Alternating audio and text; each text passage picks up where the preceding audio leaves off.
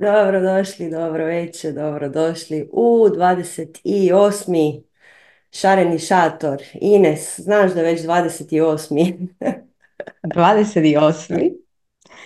Odlično. Super. Da naša Antonija ne broji, mi ne bi pojma imale. Istovremeno i peti i dvije tisućiti. Evo, dragi naši, danas imamo jako, jako uzbudljive teme, kao zapravo i svaki put, ali ovaj put je pristiglo pa valjda tri puta više pitanja nego ikad.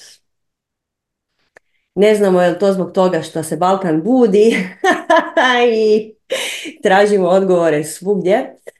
Ili je naša tema, tema oprosta, koja je naša tema za ovaj sljedeći mjesec, potaknula evo mnoge od vas da priupitaju što god o tome.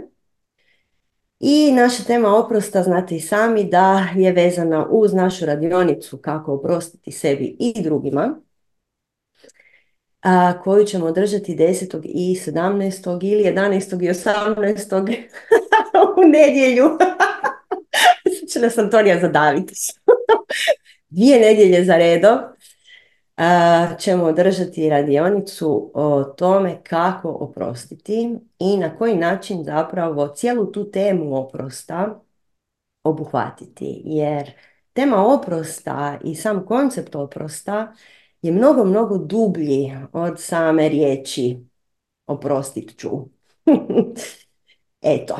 A, također, budući da je došlo stvarno strahovito puno pitanja ovaj put, Evo, mi smo se trudile odgovoriti na sva pitanja koja smo mogle, trudit ćemo se odgovoriti na sva pitanja koja budemo mogle. ono što je bitno znati je da u svakom pitanju, na primjer, primjeli smo puno, puno pitanja o oprostu, u svakom od ovih odgovora možete pronaći ono što je vas zapravo ponukalo da pitate pitanje i možda nećemo pročitati vaše pitanje, ali ćemo sasvim sigurno odgovoriti na njega. Eto. Tako da evo Ines predlažem da krenemo jer imamo puno posla danas. Može, krećemo. Evo, prvo pitanje je dosta opsežno, pa ćemo mi na njega opsežno i odgovoriti. Kaže ovako, da li i ako da, onda kako? Zatražiti oprost od osobe kad je ono što nam zamjera po našem mišljenju posljedica njenog očekivanja ili njenog pogrešnog pogleda na stvari, što je naravno uvijek slučaj i kad smo mi ti koji zamjeramo. Sljedeće u istom pismu, kako da zatražimo oprost od nekoga za koga imam osjećaj da sam se ogriješio, ali ne znam u kojoj je to mjeri i za što točno me se tereti. Kako se nositi sa negativnom energijom koju mogu osjetiti kao posljedicu osjećaja krivice, koja me na neki način i održava da ništa ne poduzimam na temu traženja oprosta, nego mi djeluje najlakše da strpam sve po tepih i da tjeram dalje. Slična energija koja stimulira zataškavanje traženja oprosta mi sliči i na onu koju osjećam kad mi je netko uradio nešto dobro i pomogao mi u životu, i onda me vuče u to da izbjegavam tu osobu, da nekako neutraliziram taj dobitak od te osobe. I sada dok pišem rekao bih da je riječ za tu energiju sram, odnosno stid. I zadnja rečenica, da li umijeće opraštanja drugima možemo primijeniti na opraštanje drugima nama. Ines, hoćeš krenuti? Hvala Sanja. Ovo je mm, vrlo sadržajno pitanje, ima dosta podpitanja, tako da ja bi da krenemo od početka na ovaj dio da li jako da i onda kako zatražiti oprost od osobe kad nam je ono što nam zamira po našem mišljenju i viđenju posljedica njenog očekivanja, očekivanja ili njenog pogrešnog pogleda na stvari. Ovako, mm, postoji ovdje slojevi odgovora.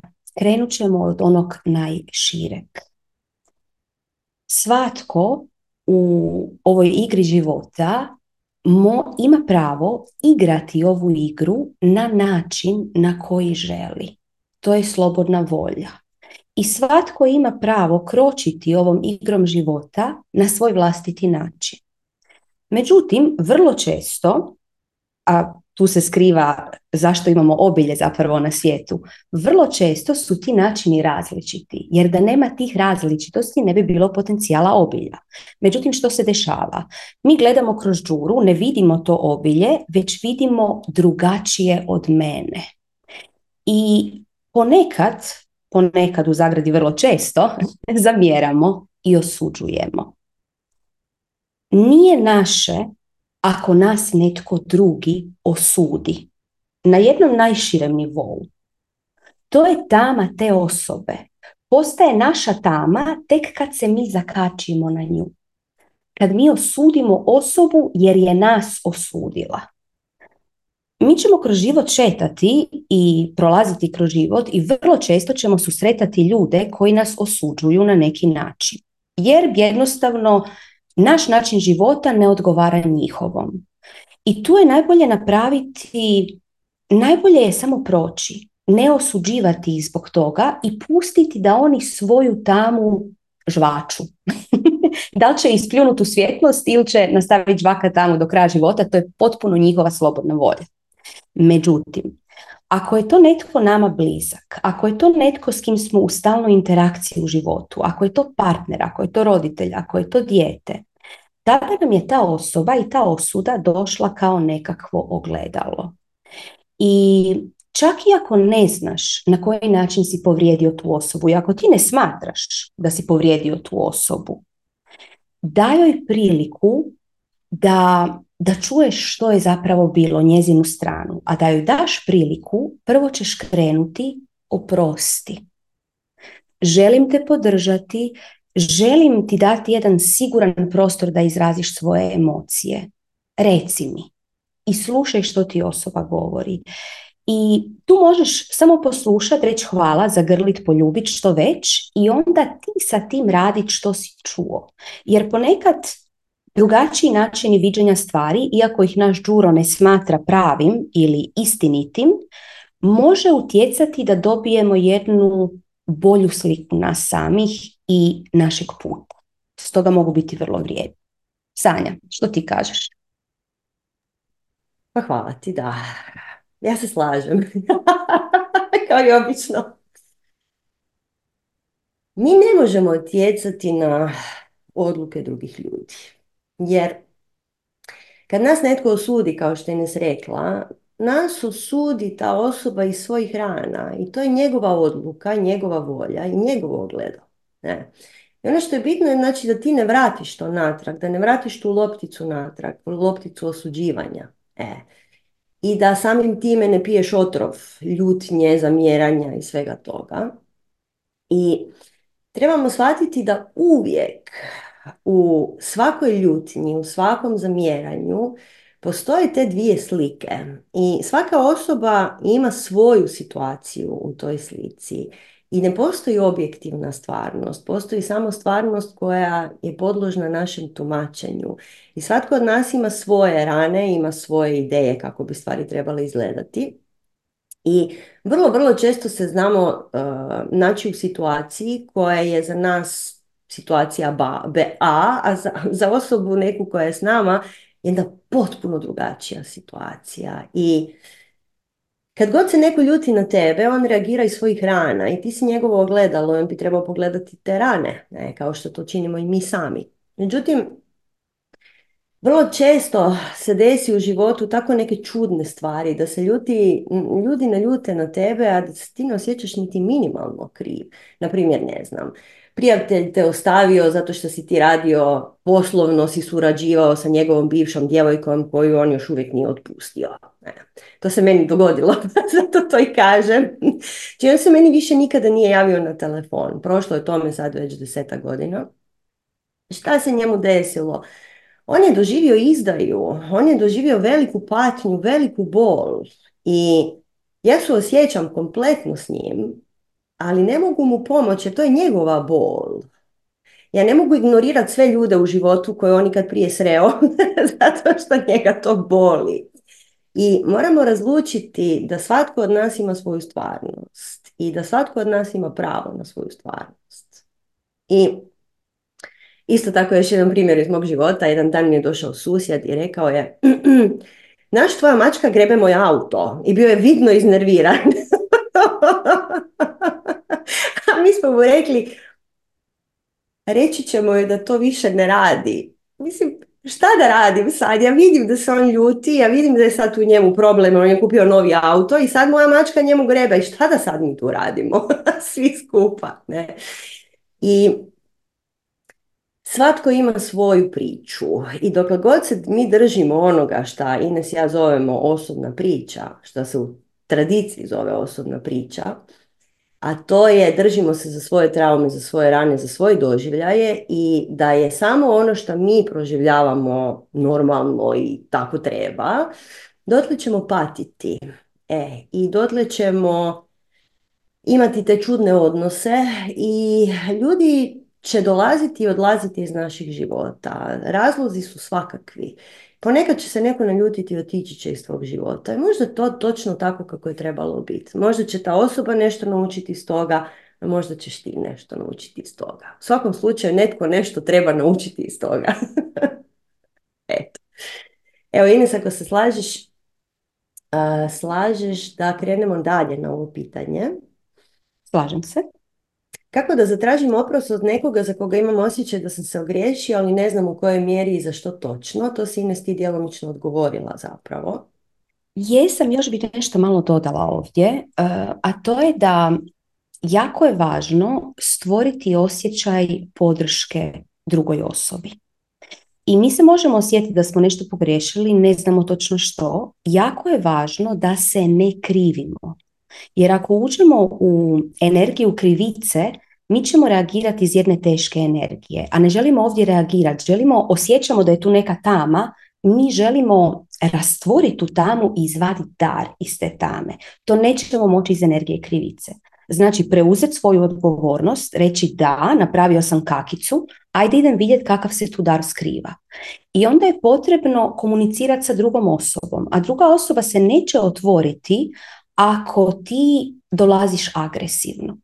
Ako ti dolaziš iznad te osobe, pa čak ni ako se spuštaš ispod te osobe, potrebno je biti na istoj razini. Potrebno je da, ste, da se ona osjeti da ste vi partneri u ovoj kakici koju ti nimalo ne osuđuješ i spreman si tu kakicu pretvoriti u dar.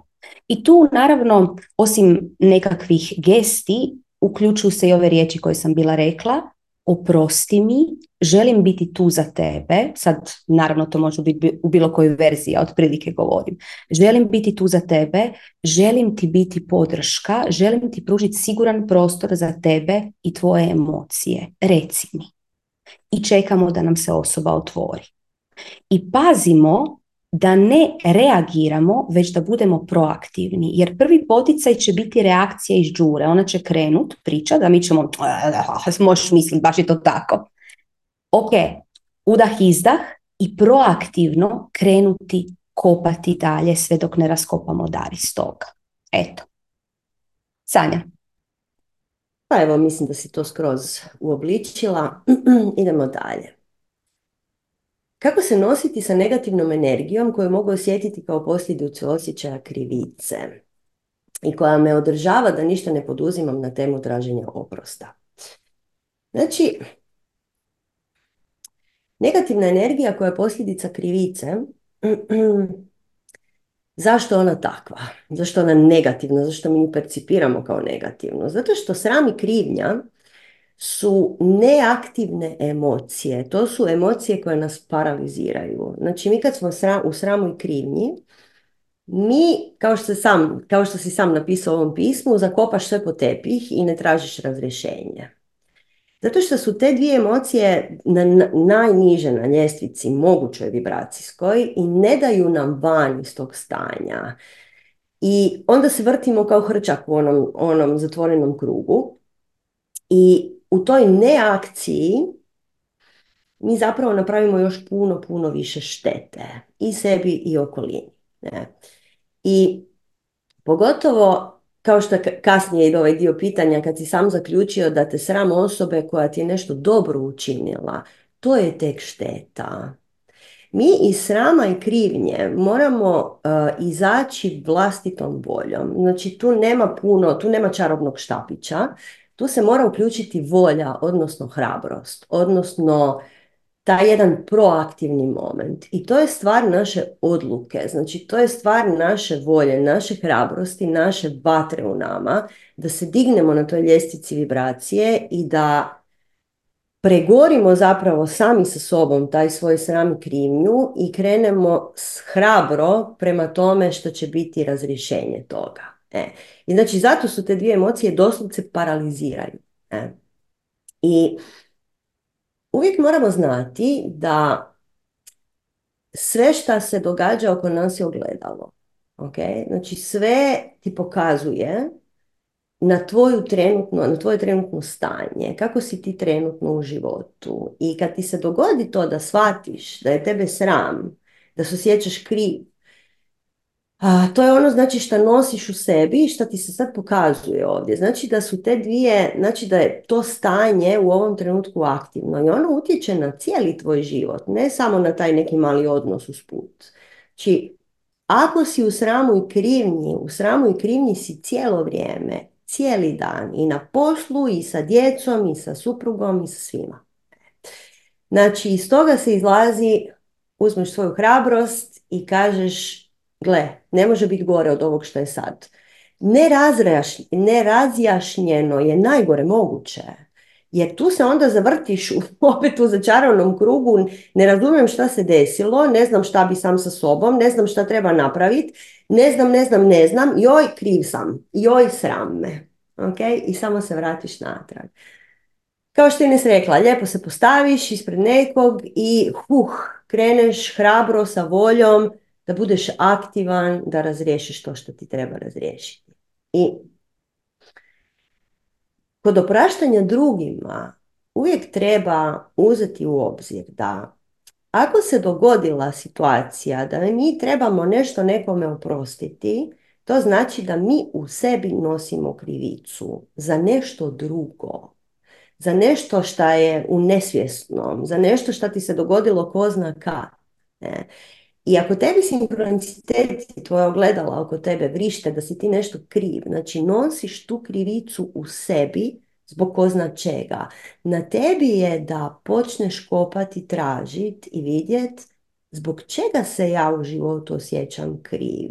Gdje je taj sram zapravo utemeljen? Gdje je korijen te emocije u meni?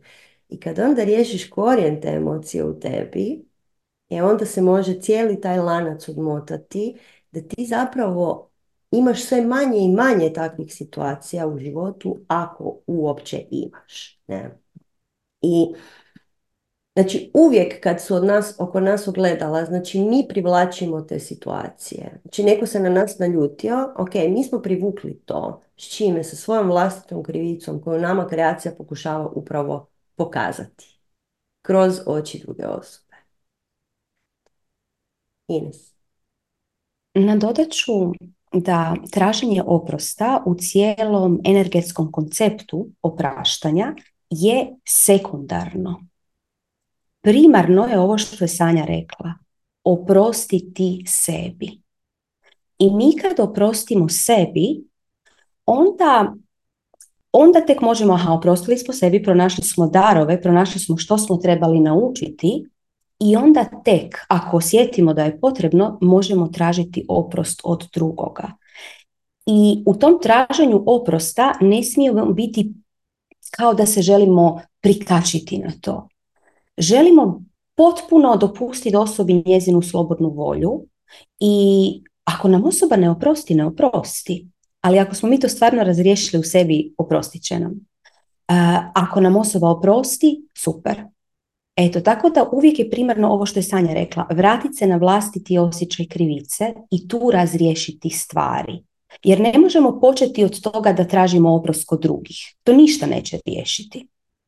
Uvijek prvo riješiti stvari kod sebe. Eto. Ćemo dalje. Pa još bi samo nešto dodala, sad si me inspirirala, kao i obično. Znači, mi kad gledamo u svoju krivicu, mi ne možemo nju promatrati, nazovimo objektivno, odnosno hladnog uma, bez par godina praksi. Okay? A to je upravo ono što je potrebno. Znači, promatrati svoju vlastitu krivicu bez da se za nju vežeš. I nije to lako, traži prakse, traži posvećenja, posvećenja svom spiritualnom putu, znači posvećenja sebi u smislu da shvatiš ko si ti kad si ti cjeloviti autentičan, ne? I da onda možeš tek vidjeti s koje rane ti je potekla taj, uh, ta emocija i onda tek možeš riješiti tu ranu. I ne rješavati posljedice, nego rješavati uzroke, tako da se to više nikad ne ponovi. Ne? I jako je važno znati da oprost daješ i primaš i daješ kako bi ti bio cjelovit i autentičan, nekako bi nekom drugom bilo lakše, mm, nego da sebe prestaneš trovati sa time i tako prestaneš trovati sve ostale sa time. Ne? Čovjek moramo krenuti od sebe, znači ja ovo radim za sebe i zbog sebe. I a, bilo je par pitanja oko toga, joj, ako ja nešto oprostim, ja ću povrijediti druge ljude. Ne možeš ti povrijediti druge ljude sa onim šta je ljubav. Okay? Oprost dat sebi je dat sebi kapljicu ljubavi. I posljedično, kako sebi daš malo ljubavi, tako ta ljubav se raširi na sve oko tebe. Eto.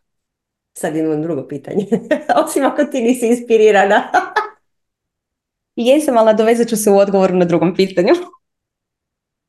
Može, sljedeće pitanje. Kako na tom kontinuumu otpuštanja prošlosti i nezamjeranja, a opet držanja granica u odnosu na ljude koji nemaju nužno veću sliku u glavi i čije su potražnje veće od naših kapaciteta da damo i ostanemo u sobstvenom centru, naći mjesto lakoće koje ne opterećuje i ne obavezuje, a opet je spremno da pruži ruku. Dok pišem pitanje i sama svačam da je to uvijek individualni izbor i da ne postoji unikatna formula koja će nas nepogrešivo učiniti dostupnima pravima, a nedostupnima pogrešnjima. Ali pričajte nam malo o tome kako oprostiti sebi što nisi znao ono što sada znaš i kako ne stvoriti betonski oklop oko sebe zbog onoga što ne znaš, a šta ćeš znati sutra. Či ovdje ima sto pitanja, tako da Ines kreni. Evo, krenut ćemo od početka e, sa e, odnosima ovim drugim, sa ovim drugim ljudima koji nužno ne vide veću sliku i ulaziti bezobrazno u tvoje granice. Rekli, rekla si, znaš da ovdje ne postoji univerzalna formula i da je svaki trenutak jedinstven. I je, svaki trenutak je jedinstven, svaka situacija je jedinstvena. Međutim, ipak postoji univerzalna formula. I ona koliko god sad jednostavno zvuči, nije toliko jednostavna jer uključuje veliki rad. I formula koja uključuje veliki rad i sve prakse koje radimo, radimo i zato, između ostalog, da bi spoznali da smo svi mi svjetlosna bića u ovoj igri života koje igraju igru na svoj način. I neko može igrati ovu igru na način da ne vidi višu sliku, da ne vidi širu sliku, jer to je način te osobe. To je potrebno u ovom životu. I kako bi to mogli, mi moramo shvatiti, ali ne umom, nego shvatiti cijelim našim bićem da mi sami smo svjetlosno biće u ovoj igri života. I tu se sad nastavljamo na ovaj zadnji dio pitanja kako oprostiti sebi jer nismo znali bolje. Mi smo ovdje došli iskusiti sve. I svaka kakica na putu ako ju mi nismo raspakirali, ostaće kakica i naša prošlost će biti bolna i ta prošlost bolna će nas definirati. Međutim, ako smo ju mi kroz veliki rad raspakirali, tada te kakice više nisu kakice, već su darovi i naša prošlost je izvor naše snage. I koliko god bila teška pod navodnicima, ne bi ju mijenjali nikad jer nas je dovela tamo gdje nas je dovela. I kad to shvatimo kod sebe, tada više ne dijelimo ljude na one koji vide višu sliku i ne vide višu sliku. Jer tu se vrlo lako uvuči u taj neki duhovni snobizam. Ja, meditiram, ja vidim višu sliku, ovaj ne meditira, jede meso, on ništa ne vidi. Svaka osoba je točno tamo gdje treba biti. To je isto kao da zebra osuđuje žirafu zato jer nema pruge. Pa to bi bilo smiješno, zar ne?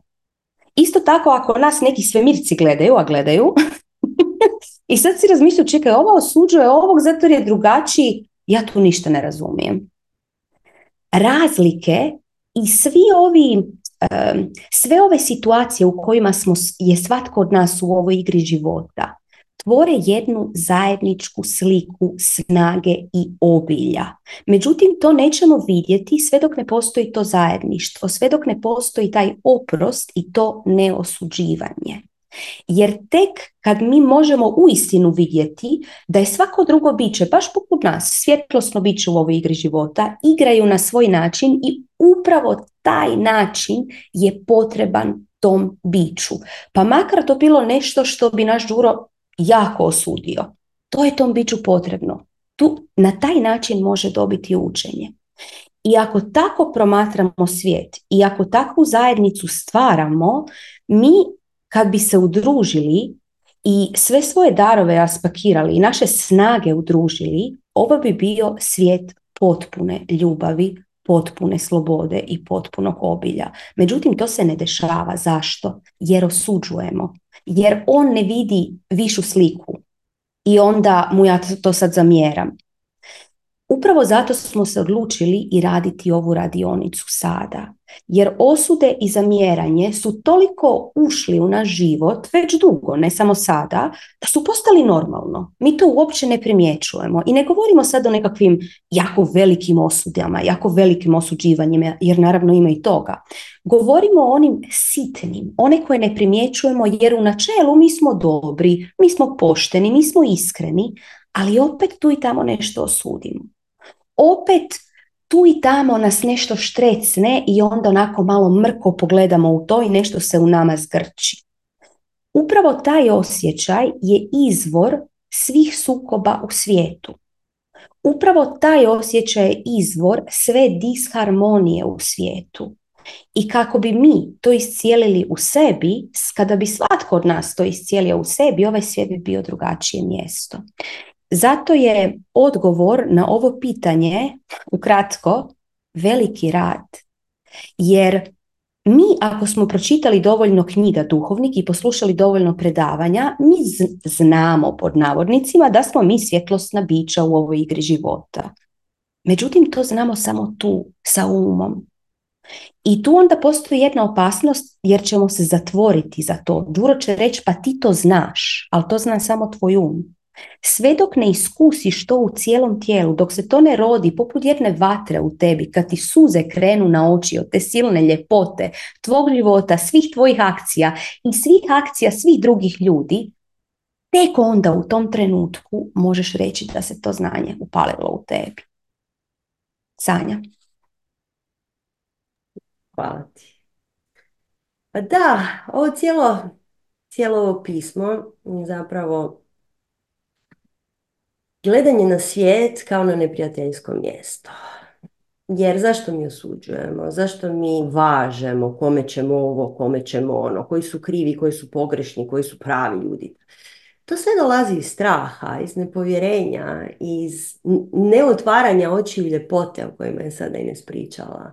Tome da je svijet jedno veliko igralište i dokle god smo mi u strahu, a cijeli svijet je u strahu, mislim trenutno je strah dominantna emocija, već duže vremena, i dokle god promatramo iz perspektive straha, mi vidimo svijet kao neprijateljsko mjesto.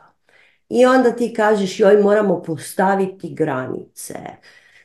Čini se, ja izuzetno ne volimo tu, tu riječ, te riječi dvije, postavljanje granica. Što to znači? To znači da ćeš se zatvoriti umjesto da se otvoriš.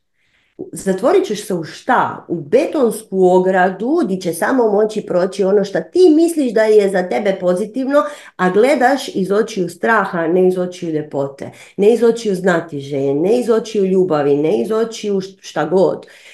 I dokle god gledaš kroz oči straha, činit će ti se da je to. Sve je vani neprijateljsko i ja se moram zaštititi i moram postaviti granice.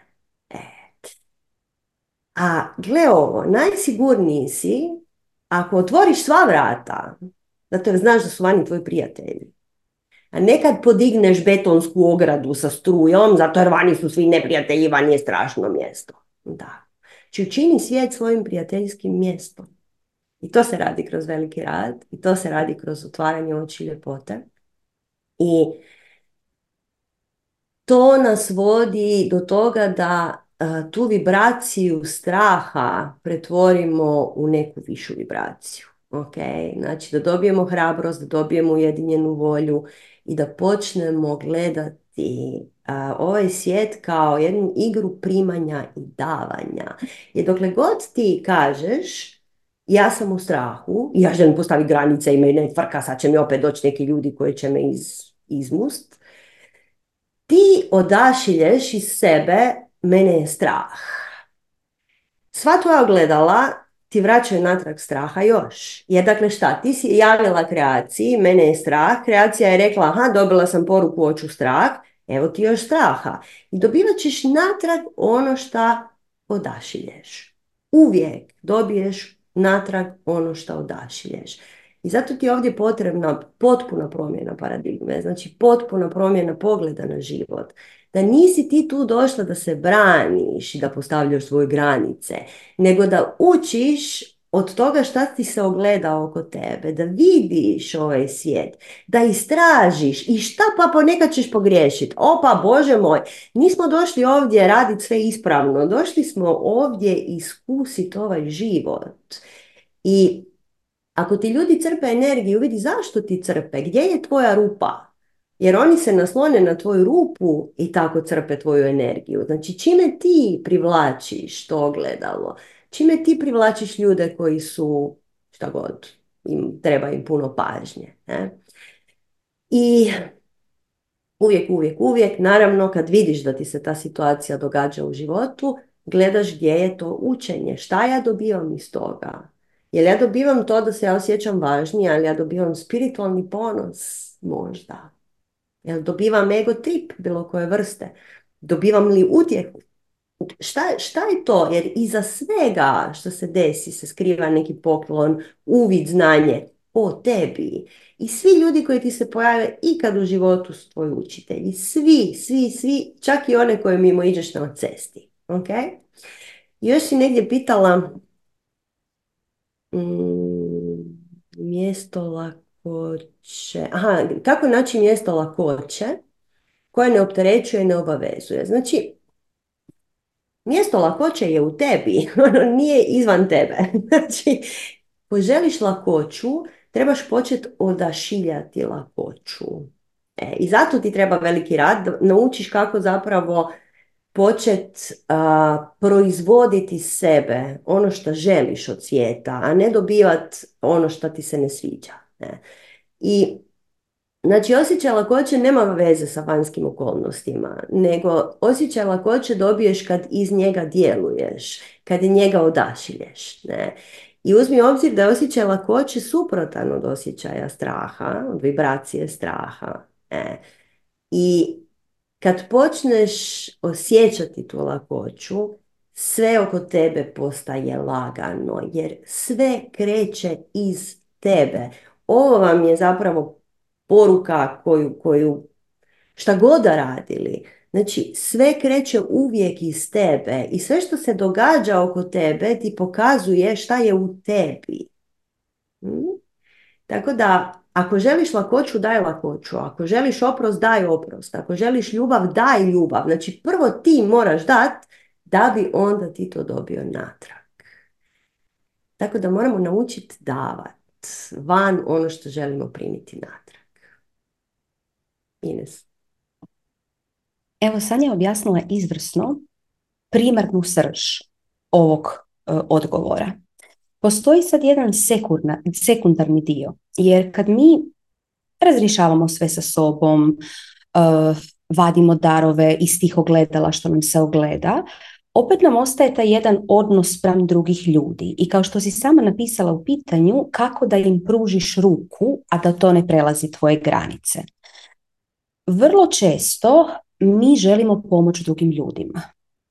Međutim, kada želimo pomoć drugim ljudima, moramo se zapitati glavno pitanje. Da li pomažem njegovom džuri ili pomažem njegovom višem ja? Ako pomažeš njegovom džuri, to radiš iz svog džure i tu će se samo džure množiti i tu će dolaziti do svakakvih patnji. Ako pomažeš njegovom višem ja, to može doći iz tvog višeg ja samo. I taj odnos je čist, tu ne treba nikakvih granica, jer kao što je Sanja rekla, živiš među prijateljima, sve može biti otvoreno. Međutim, ako iz svog džure pomažeš tuđem džuri, tada ćeš imati osjećaj da te se napada, da ima agresije, da se moraš zatvoriti. Dakle, uvijek kad god želimo pomoć nekome, da li ja zapravo njemu radim medvjeđu uslugu sa svom pomoći? Medvjeđu uslugu njegovom višem ja? To je glavno pitanje. Da li ja samo zadovoljavam njegovog džuru? Ako je odgovor da, pomoć nije pomoć, već je zapravo stavljanje još više tame na tu osobu. Stoga potrebno je biti jako pažljiv. Međutim, da bi mi to znali prepoznat, mi trebamo znati prepoznat svog džuru. Jer ako mi ne možemo svog džuru prepoznat, kako ćemo prepoznat tuđeg džuru? I zato je jako važno raditi prakse. Zato je jako važno hodati putem srca. Zato je jako važno raditi veliki rad. Sanja. Mislim da možemo dalje. Pitanje broj tri. Imam mlađu sestru sa kojom sam jako povezana i imamo jako lijepi odnos. Nedugo je završila u bolnici gdje je u liječenju učinjena jako velika liječnička pogreška i skoro je umrla da ja nisam reagirala. Sve je na kraju ispalo ok, ali ja sad imam skrivenju ljutnju koja svaka dva dana izlazi van i meni nije dobro. Šta da radim? Ines. Pa evo u ovom pitanju, kad smo ga čitali, nismo bile potpuno sigurne da li ta skrivena ljutnja spram doktora i bolnice jer je skoro umrla, pa smo uzeli da je to vjerojatno. I tu je jako važno reći da rekli smo već da mjeranje i osude su svakodnevica u društvu. I kad god nas nešto negdje upikne, mi ćemo vrlo često zamjeriti ili osuditi. Međutim, ta zamjeranja i osude, zašto ih mi ne primjećujemo? Zato jer se ona vrlo često skrivaju iza maske pravednosti. Ja sam u pravu, oni su skoro ubili moju sestru. Ja imam pravo njih osuđivati. Čak i da je nekakva druga osuda u pitanju, naš Đuro će ju uvijek opravdati sa maskom pravednosti.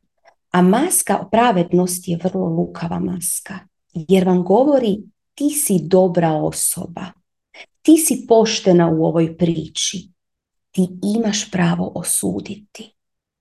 Kad čujete taj glas u glavi, ti si dobra, ti si poštena, ti imaš pravo osuditi, znate da vas džuro vabi to the dark side, na tamnu stranu.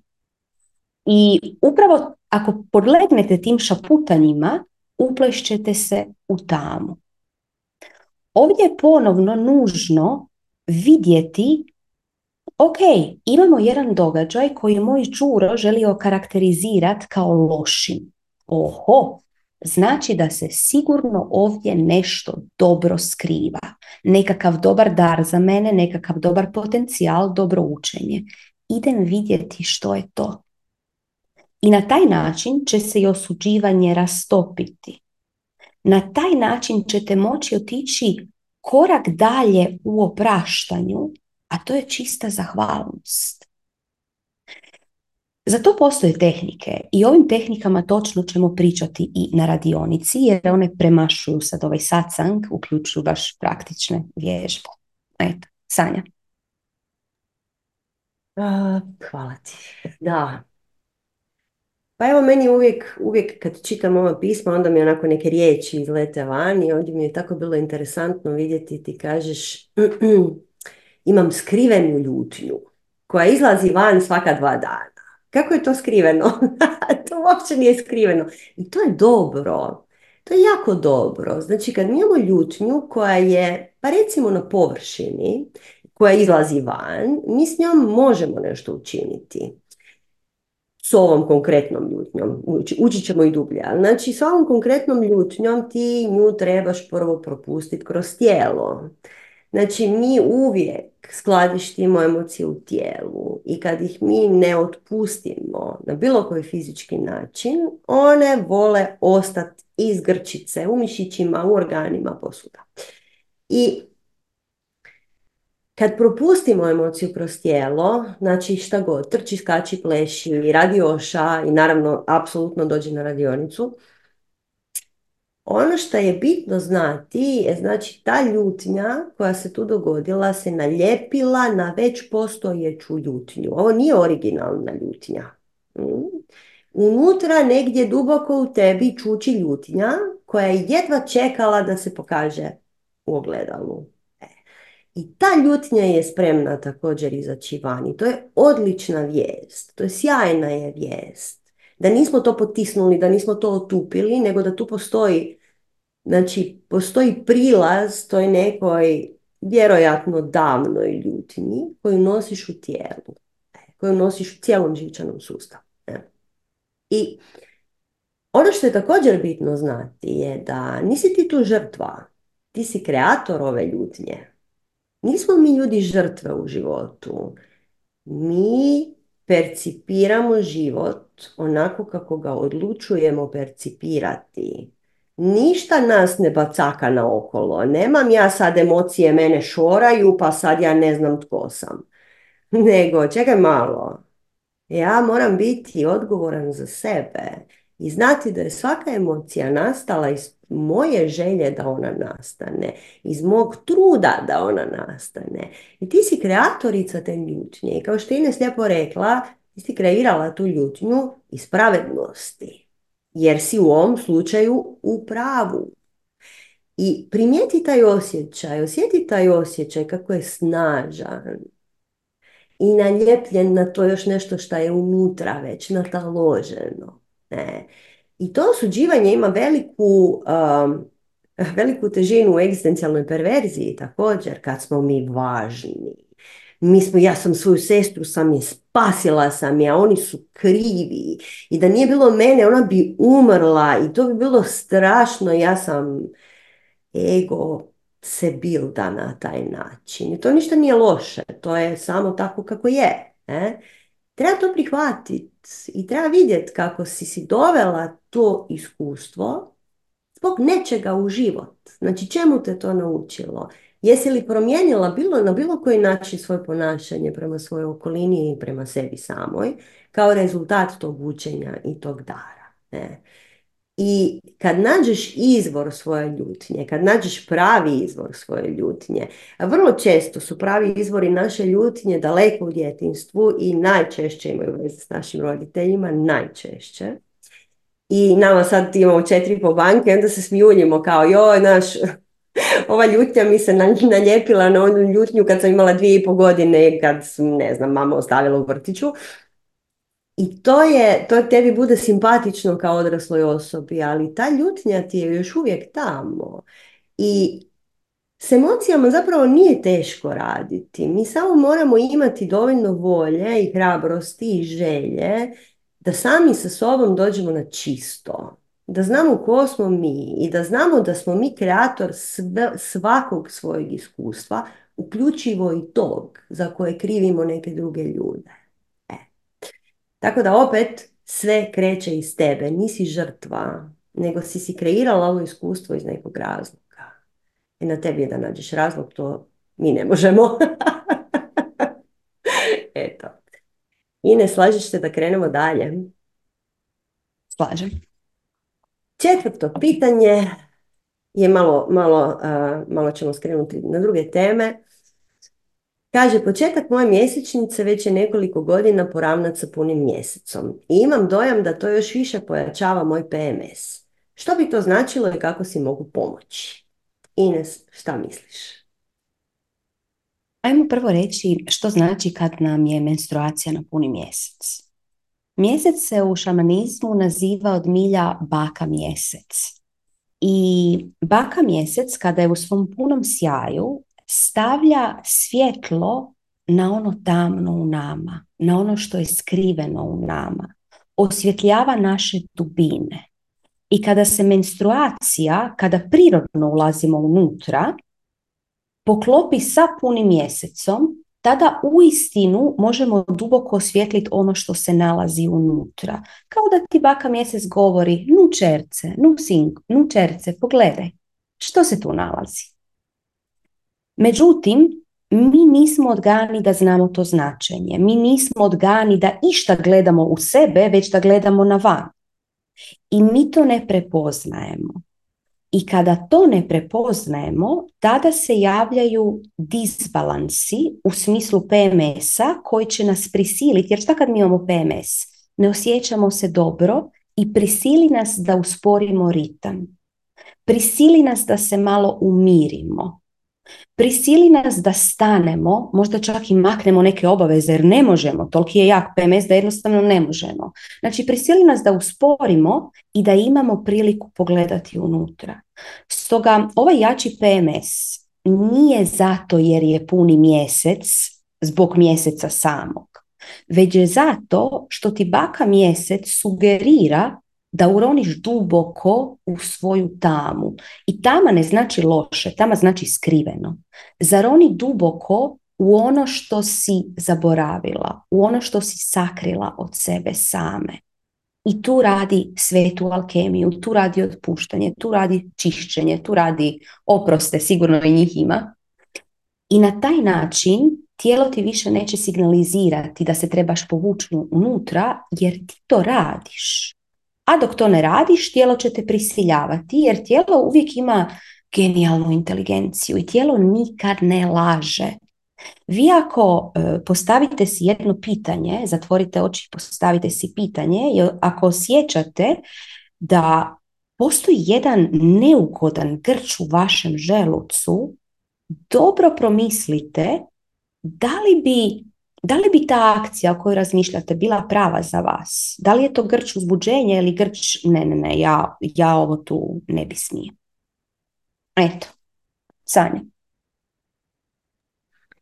Pa evo, nadovezat ću se samo sa samom teorijom oko famoznog PMS-a, koja kaže da je taj PMS famozni to je, to je period u kojem bi žene trebale počistiti svoj život.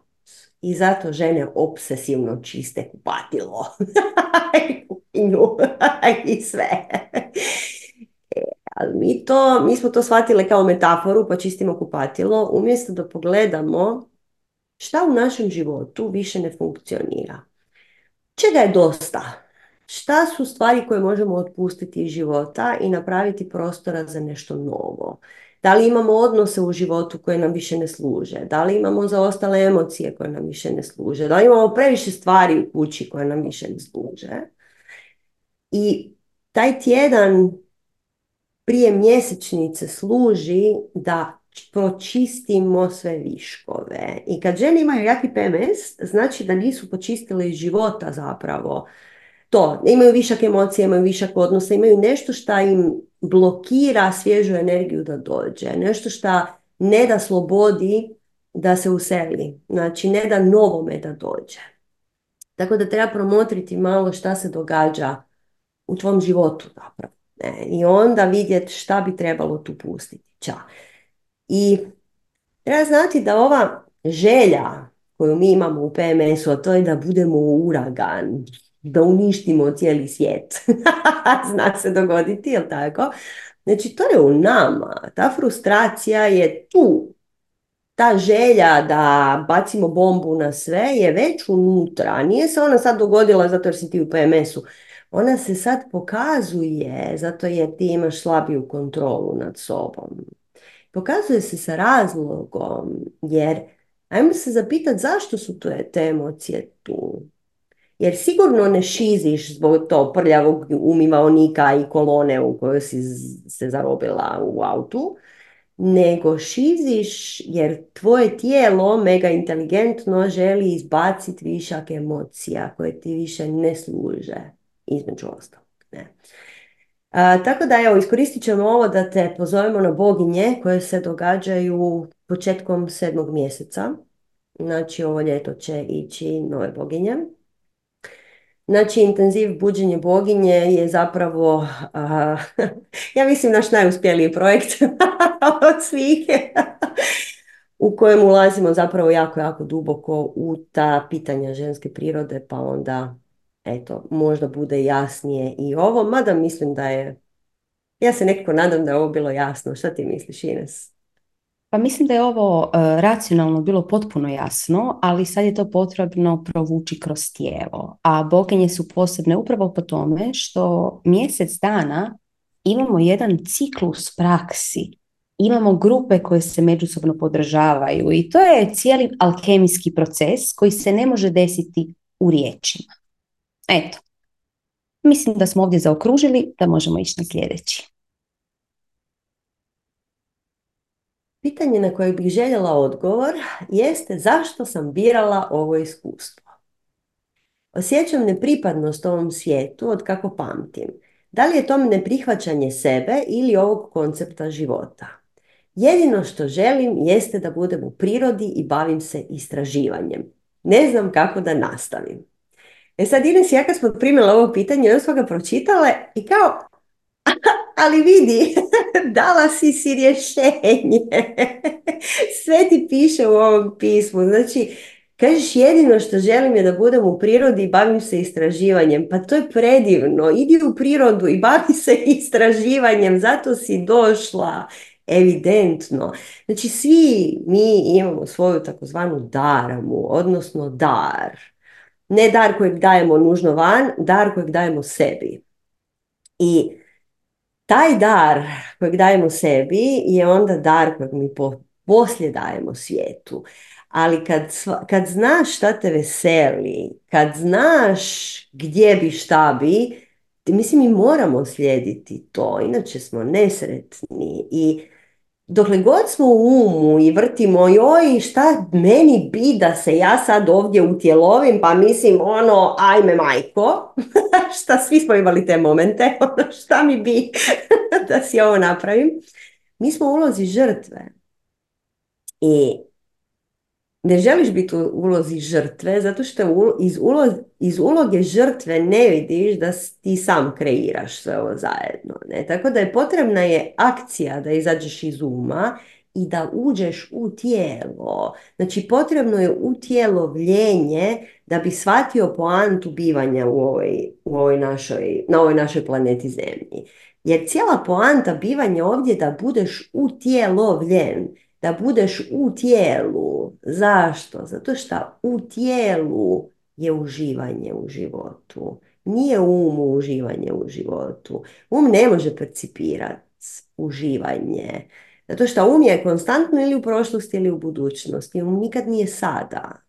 E, kad si ti u tijelu, ti si sada i onda možeš prihvatiti uživanje bivanja u ovom trenutku i mogu te samo zamisliti kako uživaš bivajući u prirodi i ne misliš, ok, ono, dosta uma. Eto, Ines. Kad pitaš zašto sam birala ovo iskustvo i bilo tko ko se pita zašto sam birao ovo iskustvo, znači da ne živi svoju darmu, da nije pronašao svoje darove i da ih ne živi za sebe i za druge. Jer onaj koji je pravi dar životni za nas je zapravo uvijek i dar za druge i za svijet koji nas okružuje. Kad ne živimo dar, mi osjećamo se besmisleno. I ovo pitanje nije negativan znak, već je vrlo pozitivan znak. Jer znači da si ti spremna shvatiti zašto si izabrala ovu inkarnaciju. I kao što je Sanja rekla, dala si si odgovor. Međutim, ti znaš potajno što treba napraviti, utiču prirodu i raditi istraživanja, međutim tu se onda javlja čuro. Ti to ne možeš. Ti radiš taj taj posao ako ne daš otkaz, uh, ako ne daš otkaz, šta ćeš? Šta ćeš ako ti se desi da odeš u prirodu i nemaš od čega živjeti? Znači, taj jedan skok niz liticu koji je potreban da se mi bacimo u svoju darmu je vrlo strašan. I naš Đuro kaže ne, to ne smijemo napraviti sve dok ne znamo 55 koraka unaprijed. Međutim, mi nikad ne možemo znati. Naš mali um ne može percipirati u tom trenutku širu sliku. I potrebno je prvo promotriti gdje sam sada. Jer gdje god da sam sada, tu sam sa razlogom. Okružena sam ovim ljudima sa razlogom. I prvo u ovom što radim, naći strast kako bi si podigla vibraciju. Pa maka radila u banci na šalteru, ti ćeš dat sve od sebe da to bude tvoje umjetničko dijelo. Znači, unjećeš toliko strasti u to, u svaku riječ, u svaku akciju. Bilo da prodaješ perece na trgu, to se više ne radi, nekad su se prodavali pereci na trgu, unjećeš svu svoju strast u to. Bilo da što god da radiš, unjećeš svu strast kako bi povisila vibraciju. Zatim, kad si više vibracije, vidjet ćeš sve te ljude koji te okružuju, sve te situacije i svih njih ćeš iskoristiti učenja, iskoristiti darove i onda ćeš osjetiti kad ti se otvore vrata da se baciš niz liticu i onda se baci, iako nećeš znati sljedeći korak. Ali kad se baciš u tom trenutku, otvorit će se sljedeći korak i onda ćeš se bojati, ali šta će biti dalje? Prati ta sljedeća vrata. I kad prođeš kroz sljedeća vrata, otvorit će se nova, otvorit će se nova. Ali za to je potrebno puno hrabrosti, puno slobodne energije. I zato je prvo potrebno podići vibraciju, pokupiti darove koji nam se sada nude i onda ići bacanjem iz liticu i tako dalje. Eto. Sanja. Sljedeće pitanje. Moji obiteljski odnosi su izuzetno složeni. Dinamika je opterećena pasivno, pasivnom agresijom i manipulacijom. Cijela prošlost je bila užasna, otac alkoholičar, majka žrtva i opasne veze.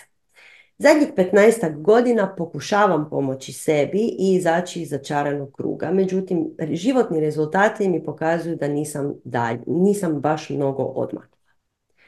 Čula sam u skorije vrijeme nekoliko puta od duhovnih ljudi, a znam za to i kao izreku iz djetinstva, da kod biranja partnera se savjetuje da pogledaš od kojih je. U smislu ako je iz dobre porodice onda valja, ako ne onda ništa. Stoga se pitam, da li smo mi sa teškom nasljeđenom porodičnom povješću u startu osuđeni na propast, iako sve radimo sami i sve postiženo svojim trudom, uz trud da budemo vjerni sebi, a bez ugrožavanja bilo koga sa kim se sretnemo, a paket koji nosimo je pretežak u sve metode otpuštanja i oprosta. Iz tog razloga imam osjećaj da su neke stvari unapred definirane. Ines, šta ti misliš? Hvala Sanja. Da, evo, ovo smo, kad smo čitale Sanja i ja, nazvali smjer pesimistični fatalizam. Kada si u pesimističnom fatalizmu, da li misliš da si na vibraciji koja može išta promijeniti? Hm? Ono, što je, ono što je potrebno je ponovno kročiti smisleno velikim radom. Jer mi možemo čuti razne riječi duhovnih učitelja, možemo čitati knjige, možemo slušati predavanja, možemo slušati odgovor na ovo pitanje. Ali Najčešće riječi učitelja neće učiniti da nam kroz jedno uho ulaze riječi učitelja, a kroz drugo uho nam izlaze naše kakice van. Da izađu naše kakice van potrebne su prakse. Sustavne, sistematizirane, jer kakica nije, sad je tu kakica. Ne, ne, kakica se nalazi u slojevima. I mi čistimo sa svakom praksom po jedan sloj, po jedan sloj, idemo sve dublje i sve dublje. I u određenom trenutku kad dobijemo par malo energije, slobodne nazad, mi možemo vidjeti ono što smo već puno puta danas rekli, da su drugi naša ogledala. Da su svi naši mučitelji zapravo učitelji. Jer kada nam kreacija, a kreacija smo mi sami, ne bi stavila nešto pred nos, i kada nas to nešto ne bi bolilo, mi ne bi to primijetili. Postoje dva načina na koje svjetlosno biće u ovoj igri života može učiti. Prvi način je patnja. Drugi način je izravno iz tihog znanja. Ako si nesvjestan, učiš kroz patnju. Ako si svjestan, čak i kada dolazi patnja, ti iz nje ubireš samo darove, znači učiš zapravo izravno iz tihog znanja. I svatko od nas radi izbor. Svatko od nas je primoran na izbor na neki način. Međutim, ako je taj izbor nesvjestan, mi biramo patnju. I to je potpuno pravo svake osobe. Međutim, ajmo razmisliti da li želimo birati patnju iznova i iznova ili postoji lakši način koji se džuri čini težim načinom, a to je hodati putem srca. Za što je potrebno hrabrosti, za što je potrebno upornosti, za što je potrebno imati, kao što Sanja i ja kažemo, kozmička muda. Jer svašta će se tu pojaviti. Raspadat će se naša osobna priča, susrećemo se sa najvećim strahovima, sramovima, osudama. Međutim, ako, ta, ako se ne obračunamo sa tim čudovištima, mi nećemo moći izaći iz naše osobne priče. I u ovom slučaju zauvijek ćemo se doživljavati kao žrtva. A kad se mi doživljavamo kao žrtva, kakav je svijet oko nas? Opasan. Kakvi su drugi ljudi? Krvnici. Jer mi smo žrtve. I uistinu ćemo privlačiti krvnike. Zašto? Zato da bi nam pokazalo da smo mi žrtve.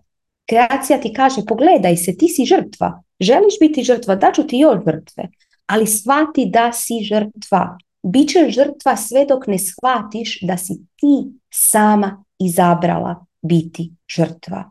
Jer ono što stalno ponavljamo, mi smo toliko moćni da možemo sebe učiniti nemoćnima. Sve dok se ne probudimo i ne odlučimo, ok, sad bih htio biti u svojoj pravoj moćnoj prirodi. Sanja. Hvala ti. Pa da, Kažeš ovdje tu spiritualni, spiritualni ljudi su ti rekli a, da su neke stvari već unaprijed definirane i tako dalje. I neke stvari jesu definirane unaprijed. A to je naš dogovor duša da si odaberemo našu obitelj.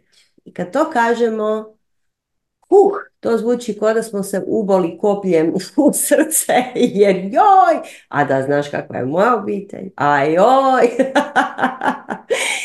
jer naši najveći učitelji, naši najveći mučitelji su najčešće unutar naše obitelji. Ne, međutim, znači, mi smo si odabrali našu obitelj i nismo žrtve, nego smo kreatori tog svega. Zašto smo ih odabrali? Da bismo imali ogledala, da bismo dobili učenje i da bismo evoluirali.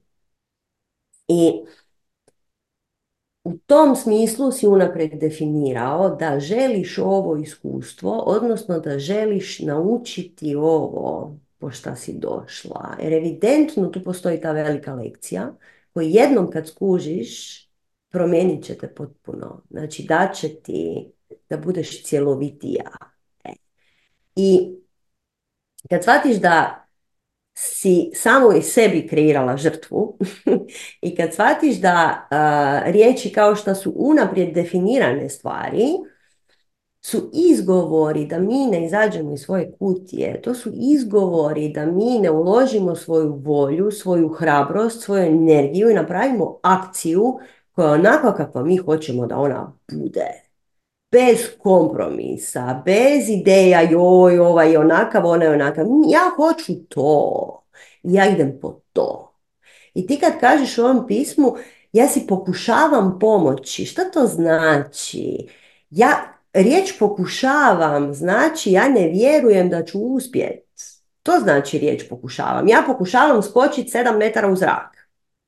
Pokušavam, evo me, pokušavam stalno.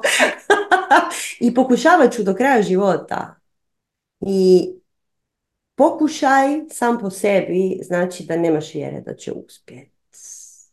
Počni vjerovat sebi i svojoj vlastitoj moći, svojoj vlastitoj snazi da ti odlučuješ kakav je svijet oko tebe.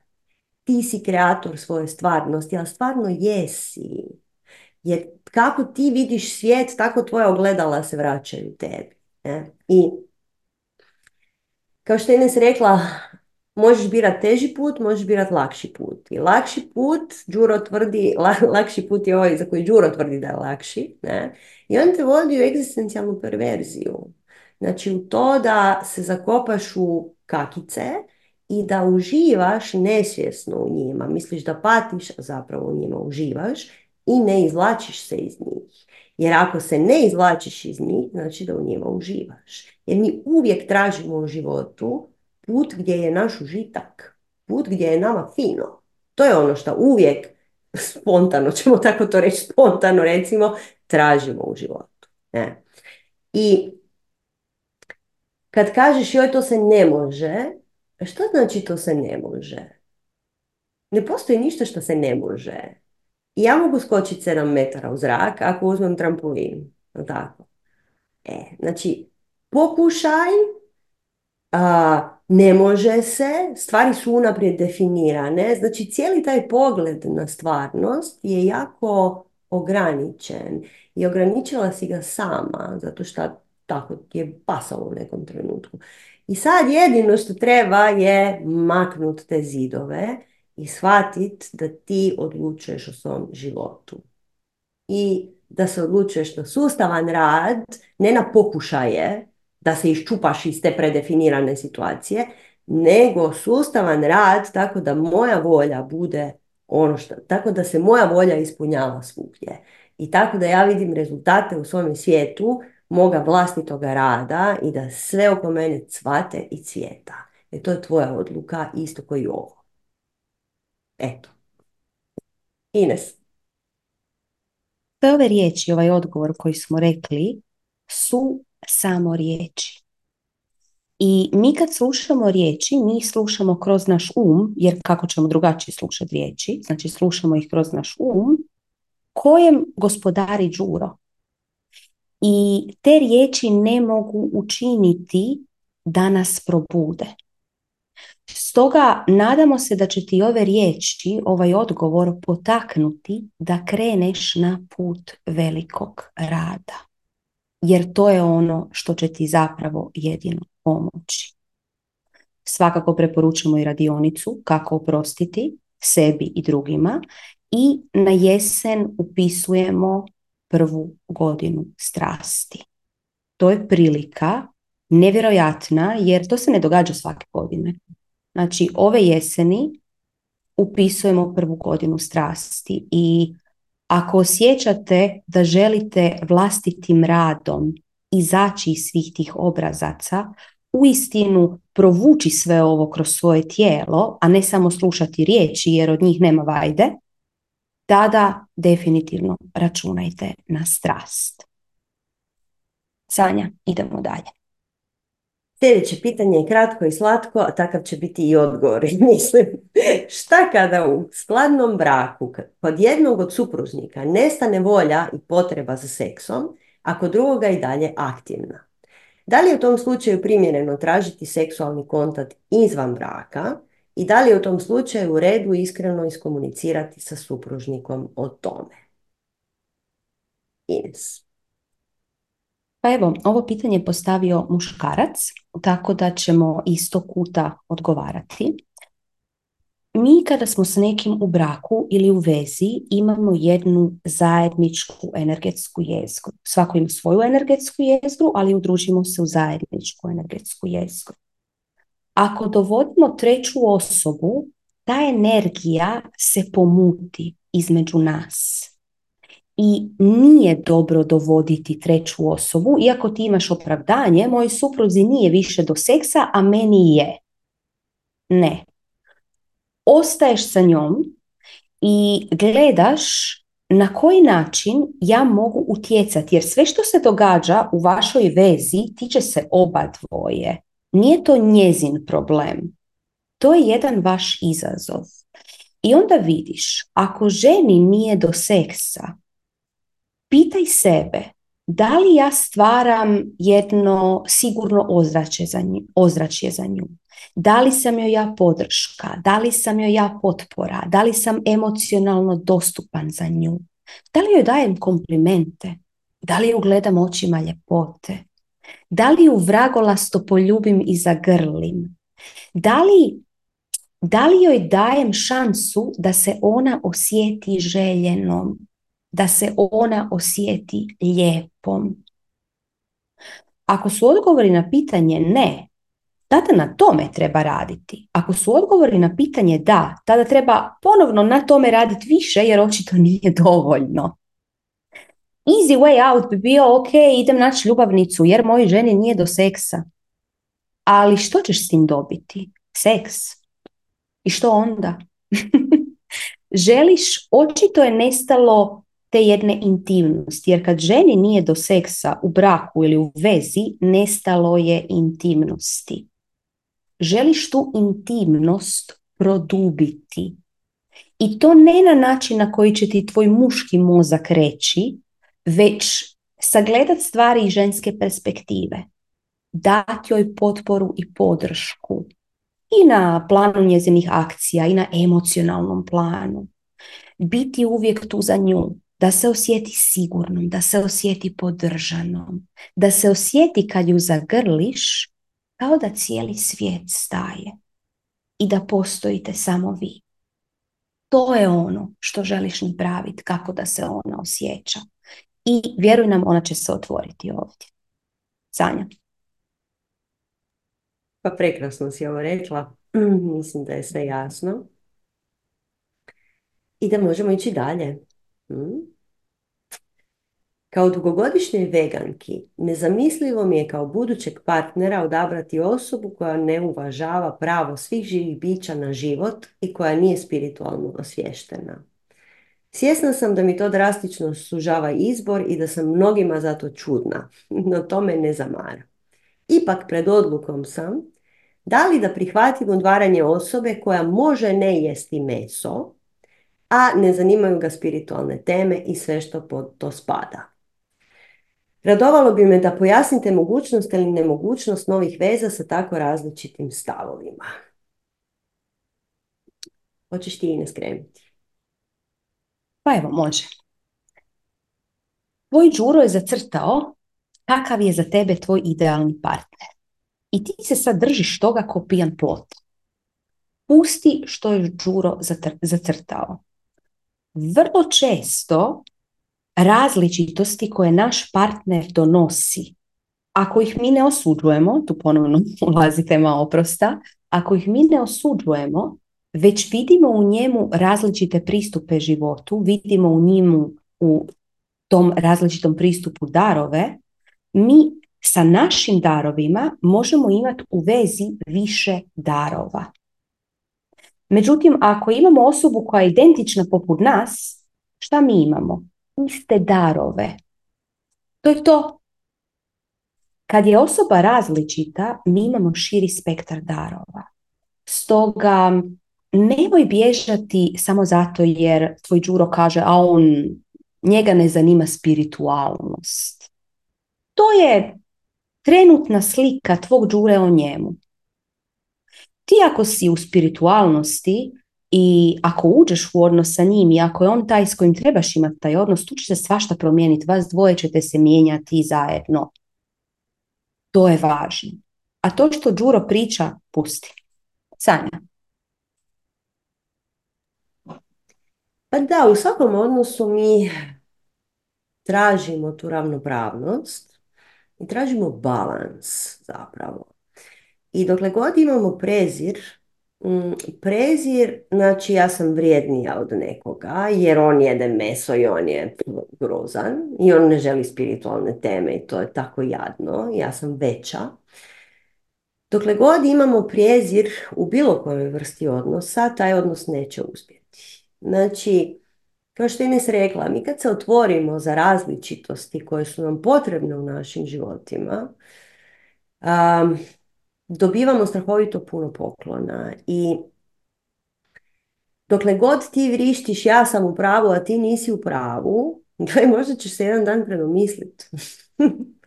ok, možda samo i sebi više nećeš biti u pravu. To je kao što ti ne rekla, trenutačno stanje tvojeg uma. Ja mislim da sam ja u pravu e, i prezirem sve koji to nisu. E. Međutim, Znači, svi tražimo ljubav, svi tražimo poštovanje, svi tražimo harmoniju i sreću i balans u životu. I mnogo je puteva do tu. Mm, Mnogo je puteva do sretnog života. I neki tip od tih puteva vode kroz nogomet. Zašto ne? Mnogi od tih puteva žive kroz, eh, vode kroz život koji nije spiritualan izvana gledano. Okay? Jer spiritualnost je sve. Sve je u ovom svijetu spiritualno. I nogomet može biti jako spiritualan. Čak i politika može biti spiritualna. Evo, neću ići u dubine, ali čak i politika može biti spiritualna. Tako da, ja bi samo, ja bi samo tu stavila malo lakoće na ovo sve zajedno. Znači, da, ti si veganka i to je predivno i hvala ti u ime svih. I sad imaš šansu da privučeš u svoje polje novu osobu koja će donijeti nove informacije, koja će ti dati skroz drugačiju sliku svijeta i života. I zašto ne bi prihvatila taj poklon? Da vidiš šta se tu krije. Šta on ima reći o tome? Šta on ima reći o nogometu? A šta ti imaš reći o nogometu? Ok? I vidjet ćeš, kao što je nis rekla, stvari se mijenjaju jer život je dinamičan i ponekad ti se čini, mislim, hrpe parova koje mi poznajemo, kad su se upoznali, nisu bili ni minimalno spiritualni, ok? Mislim da ni mi nismo bili ni minimalno spiritualni. ne znam, mislim da Ines ni ti ni ja nismo bile baš jako spiritualne, a naši muškarci su bili pogotovo nespiritualni u tom trenutku kad smo ih upoznali.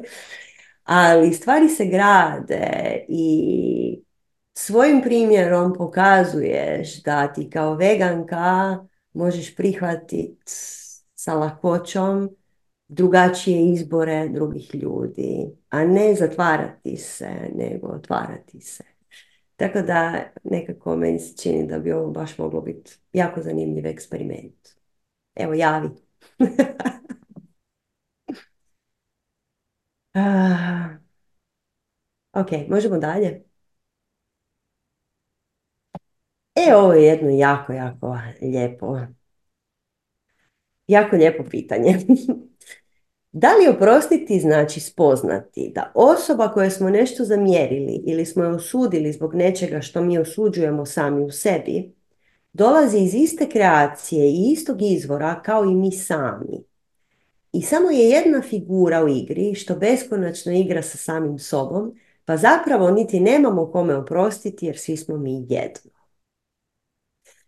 Da li je smisao svih ljudskih odnosa konstantno učenje i međusobno kondicioniranje, kako bi svijest iz koje svi izviremo kroz to iskustvo spoznala samu sebe.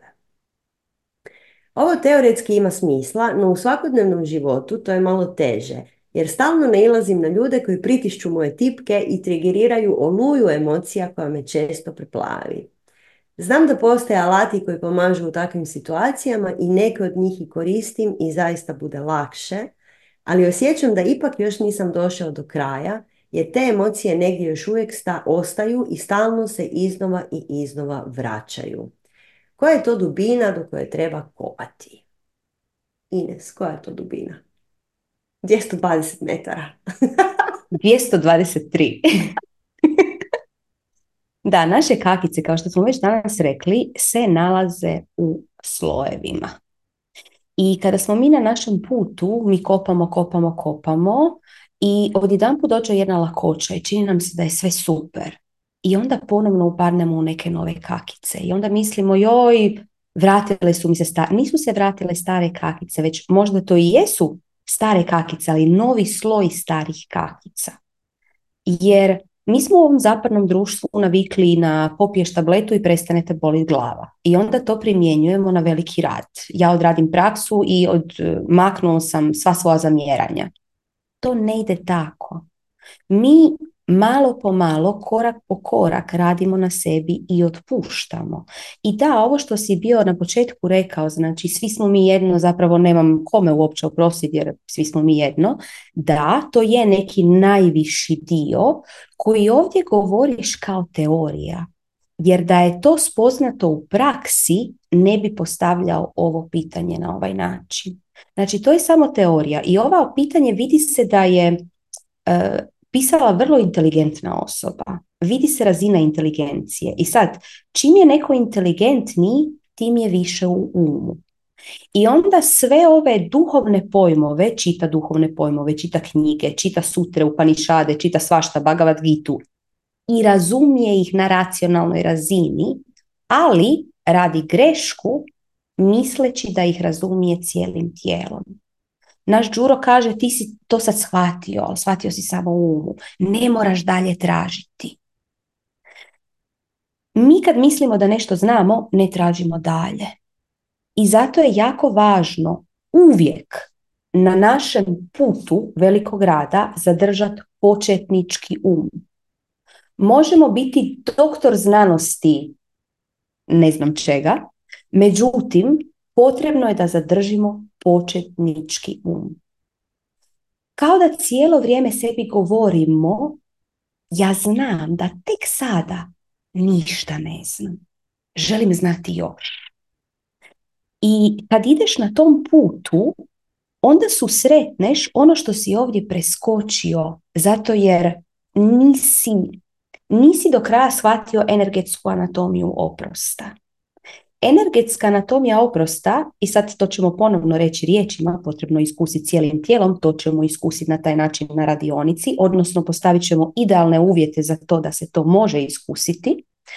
Međutim, u energetskoj anatomiji oprosta postoji jedan vrlo važan korak koji, koji čini cijeli oprost cjelovitim. Oprost bez tog koraka nije cjelovit, a to je zahvalnost. Bez zahvalnosti toj osobi koja te povrijedila, tom svom mučitelju, bez iskrene zahvalnosti na toj povredi, oprosta nema. I zato je zapravo jedini put vratiti se na početnički um i kopati dalje novi sloj. U jednom trenutku tih slojeva ima beskreno mnogo. Međutim, to se zvuči dosta teško, kao ne da mi se uopće ni počet onda. Međutim, u jednom trenutku mi shvatimo tu energetsku anatomiju svete alkemije. Kako raditi iz kakice šljokice kako iz tame pronaći svjetlost i počinjemo ju spretnije, brže i svjesnije primjenjivati na sve. I odjedan put mi hodamo istim svijetom, okruženi istim ljudima, ali sve različito. Jer samo život nam da neku tamu, mi bam svjetlo. Život da drugu tamu, mi bam svjetlo. I to samo krene. Međutim, za to je potrebno zadržati početnički um cijelo vrijeme. Nikad ne misliti ja sad nešto znam. Već, ok, idem dalje. Idem dalje na ovom putu srca. Sanja. Hvala ti. Baš si lijepo ovo pa ja bi dodala da da, teorija i praksa. Mm, mi svi jesmo jedno, stvarno jesmo, na način da su ljudi naše ogledalo, da sve što se događa oko nas je naše ogledalo i da sve kreće iz nas, što smo danas puno puta ponovili. Međutim, mi imamo i to tijelo, to fantastično naše tijelo. Mi smo se utjelovili i dali smo si ovu ulogu da budemo u ovom životu Sanja, Ines, Ana, Marija, Valentina i tako dalje. I to tijelo i cijelo naše iskustvo bivanja u ovom životu nosi sa sobom ove zemaljske stvari kao što su emocije. I ti kažeš ovdje, stalno ne ilazim na ljude koji me trigeriraju i onda izađe mi oluja emocija. Znači kao što je Ines rekla, emocije su prvo i osnovno dio ove cijele igre i emocije nam pokazuju gdje trebamo raditi. Nisu one došle tu biti zločeste prema nama i ušutka nas i baciti nas na pod nego su one pokazatelja, vidi, vidi, vidi, tu ti je rupa. Kad zakrpaš tu rupu, ti ćeš biti novi ti, koji će više spoznat onu prvo o čemu si pisao, više će imati šanse da spozna svoju pravu prirodu. Kad zakrpaš svoje rane, tek onda možeš početi pričati o svojoj pravoj prirodi. Dokle god emocije ti iskaču na sve strane, znači da postoje rane u, u emocionalnom tijelu. Mi nosimo jako puno emocija unutar tijela i nosimo čak i, i emocije naših roditelja i cijele naše predačke linije zapravo. Nosimo jako, jako, jako puno emocija koje nisu nužno naše, nego se na to nakalemilo još stvari izvana i mi smo se pretvorili u jedno meso puno emocionalnih čvorova. I zato je bitno, znači budući da se utjelovio u tijelo, trebaš raditi i sa tijelom. Okay? Ne samo sa umom. Kao što je Ines rekla, o, mislim da ovo isto dečko postavio pitanje, puno smo u umu. Uđi u tijelo, istrči se, izbacite emocije van, napravi šta god, igraj se sa tijelom, neka tijelo počne biti protočno, neka tijelo počne biti živo, pazi šta jedeš, jer mi možemo pričati do sutra o tome kako smo mi svi jedno i kako je naša prava priroda, la la la, ako ti jedeš emocije drugih životinja, žao mi je, ali dobit ćeš ih. znači, ako vi pojedete odrezak nesretne krave, mislim, žao nam je to reći, ali dobit ćete te nesretne emocije u svoje tijelo i će sjest na vaše emocije i onda će vam se pokazati u ogledalima oko vas i doći će vam ljudi koji će vam trigerirati. Točno to. Jer je to krenulo iz tebe. I ne možemo mi umom percipirati ništa od ovih stvari o kojima pričamo. Kao što je Ines rekla, treba ti veliki rad. Zašto? Zato što naš um, mi imamo strašno puno povjerenja u naš um, pogotovo kad smo pametni. O, onda smo mi super. E, međutim, naš um ne može percipirati prosvjetljenje, na primjer. To se ne radi u umu. To se ne događa u umu, to se događa on kraj uma. Znači, postoji jedan cijeli veliki prostor um kraj uma, gdje se događaju mistična iskustva, gdje se događaju divni zaroni u to jedno, gdje se događaju susreti sa bićima koji su isto tako kao i ti u nekoj igri i koja znaju da ste vi jedno. I da bi igrao igru na toj višoj razini, znači moraš početi od početka i treba sloj po sloj sustavno poskidati te emocije, ne odbiti ih, ne otjerati ih, nego vidjeti, aha, gle, ovo mi se sad dogodilo zato što ja još uvijek nosim šta god, krivnju iz prvog, osnovne, prvog razreda osnovne škole kad me učiteljica prozvala ja nisam znao. ok? I nosim tu krivnju sa sobom. I ajmo to razriješiti. Jer rad sa emocijama nije jako težak samo mora biti sustavan, zato što ronimo sve dublje i dublje i dublje i dublje i skidamo sve više, više, više, više slojeva i nalazimo sve dublje i dublje i dublje slojeve. I to je dio ove igre. Ne? I ono što je bitno, znači, shvatiti da da, igraš ovu igru u tijelu, znači uključi tijelo u cijeli taj cijeli taj svoj aparat, cijeli taj svoj sustav i primijeti da ljudi koji te trigeriraju, trigeriraju te iz čiste ljubavi. Ok? Oni su isto šta i ti, oni su tvoji dijelovi i oni te trigeriraju iz čiste ljubavi, jer kreacija je bezuvjetna ljubav. Znači, trigeriraju te iz bezuvjetne ljubavi, pokazuju ti gdje da radiš, da ti budeš sretniji. Ok? Jer igraš upravo sad najzabavniju igru u svemiru, u ovom tijelu, u ovom vremenu, na ovom mjestu.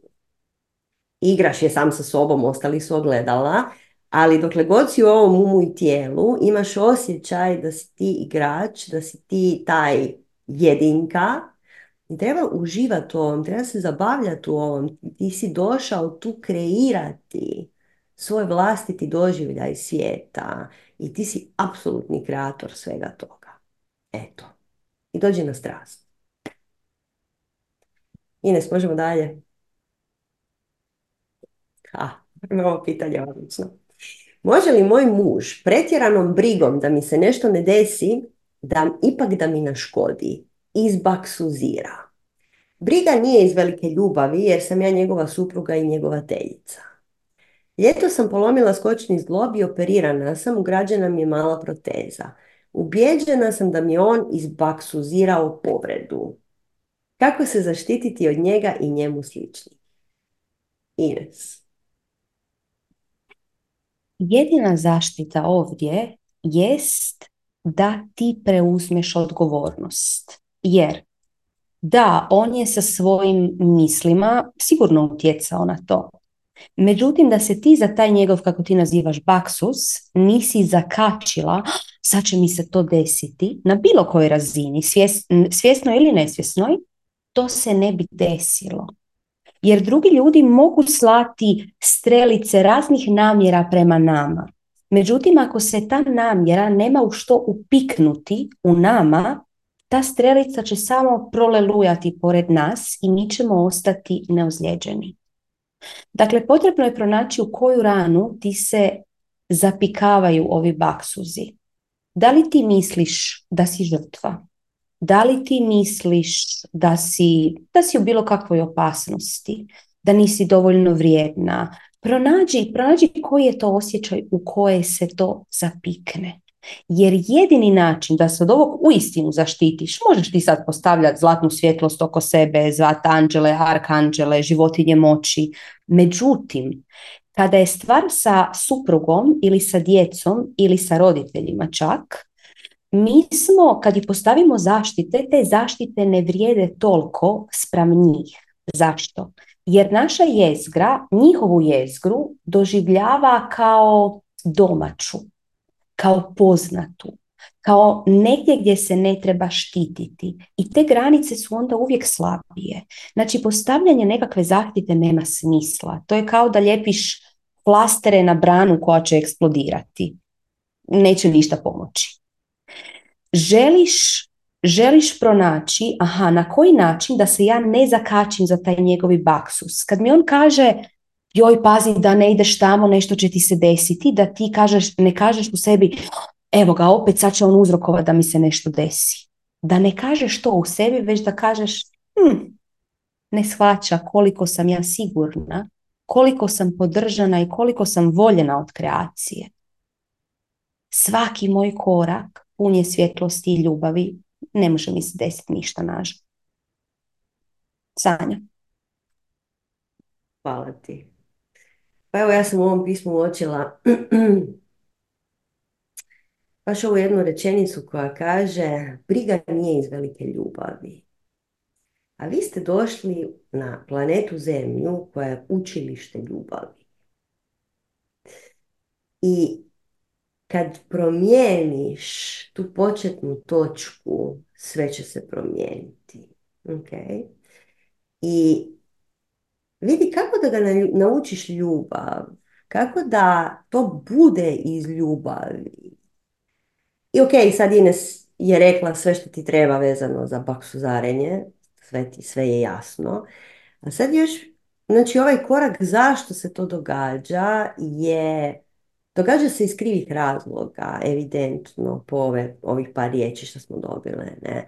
Znači kad tu početnu točku promijeniš, transformiraš, transmutiraš i naučiš samu sebe i skupa sa sobom i njega, a, da se naučite ljubavi. Mislim da bi to napravilo čudo. Eto. Ines, možemo dalje.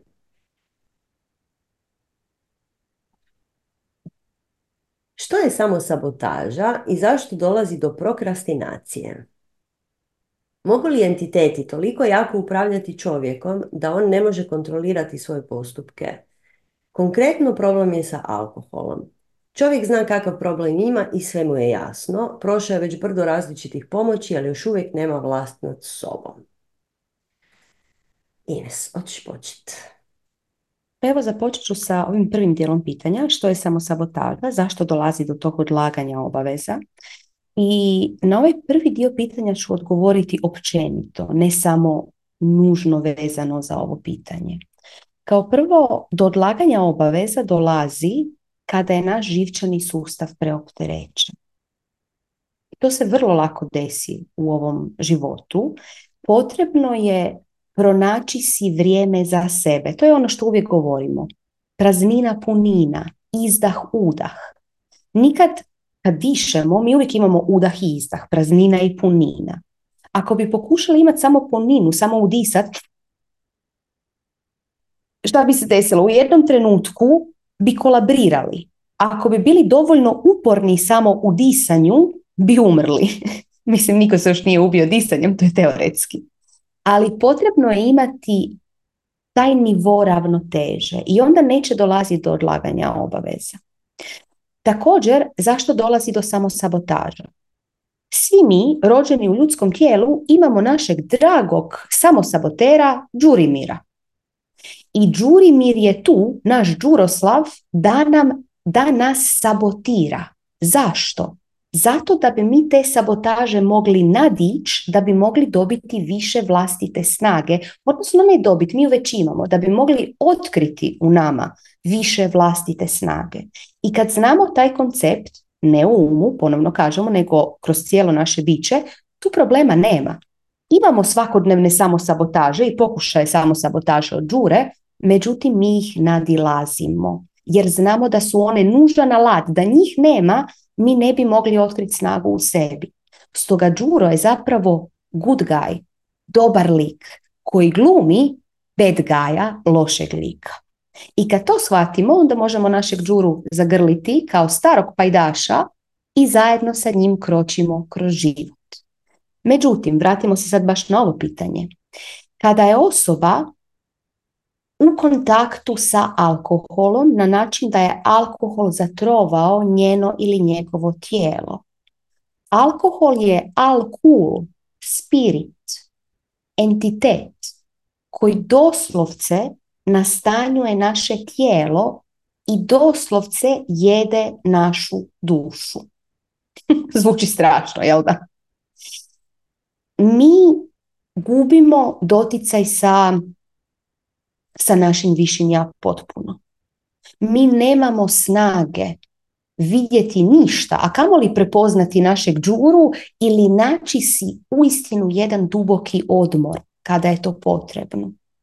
Osoba koja je napadnuta od spirita poput alkula, poput alkohola, kad kažemo napadnuta to zvuči kao da je žrtva, nije žrtva. Ona je to izabrala, nitko nije nikada žrtva. Potrebno je ovdje u ovom slučaju tražiti profesionalnu pomoć na više razina, jer osoba koja je pod takvim utjecajem entiteta iz ovoga neće moći izaći sama.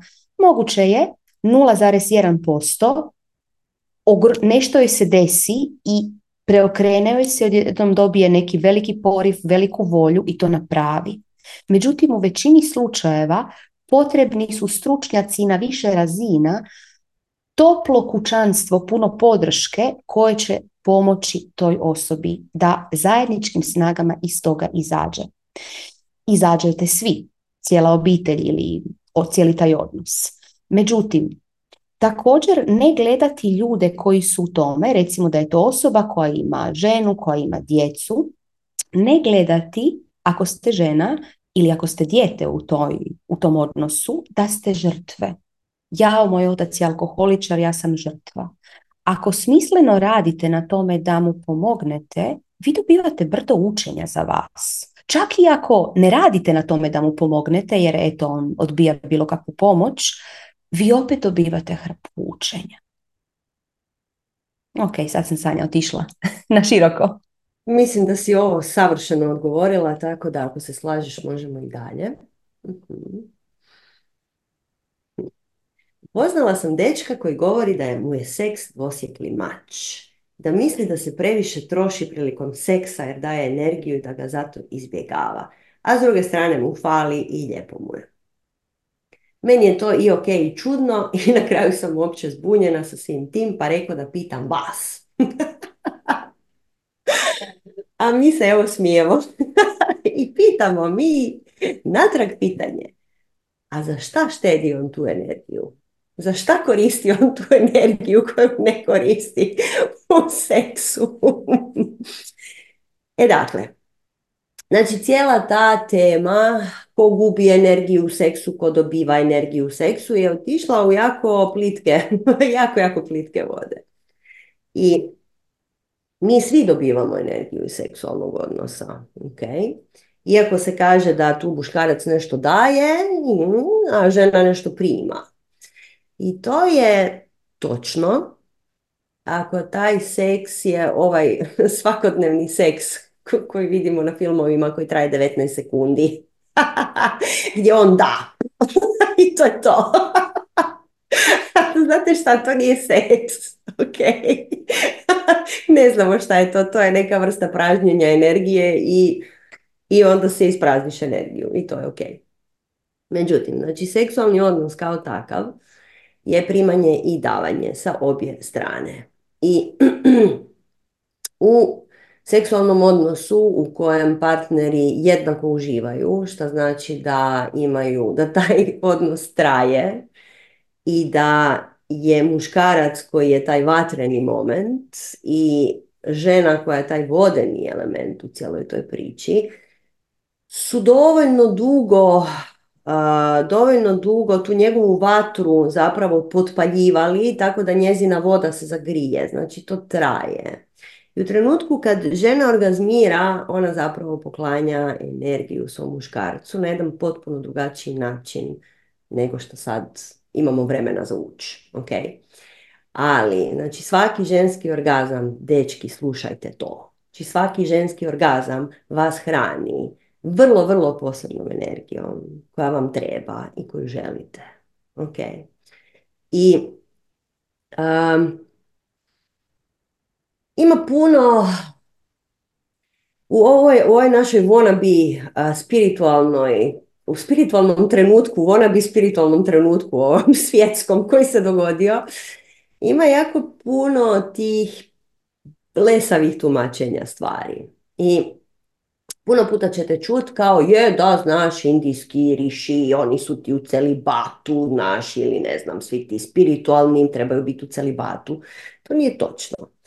Odnosno, to je točno, ali ne na ovaj način na koji to mi percipiramo. Zato što muškarac koji je u celibatu je u celibatu vrlo određeno vrijeme, koje ne traje jako dugo, i radi vrlo, vrlo posebne prakse koje će mu pomoći da tu energiju koju nije, nazovimo, ispustio, a, procirkulira svojim sustavom. Ali znači ako ste vi u celibatu samo, zato, samo tako, jer eto, nemate partnera i ne radite ništa po svom seksualnom pitanju, niste napravili puno za svoj spiritualni razvoj, zato što niste radili prakse koje će tu energiju dovesti tamo gdje treba.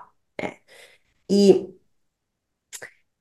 a, kad mi kad pričamo o gubljenju energije, znači ali postoji taj, taj jedna nekakav bauk, neka fama, to je isto vjerojatno. Mm, dobro, nećemo sad ulaziti u to dakle je to.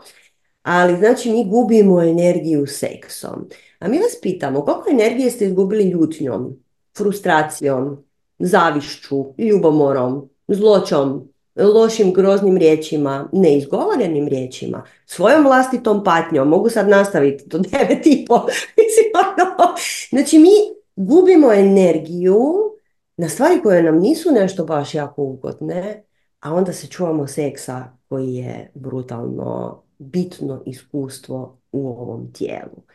I baš jučer sam čula priču o Šivinom lingamu, vidiš, super me sad to podsjetilo.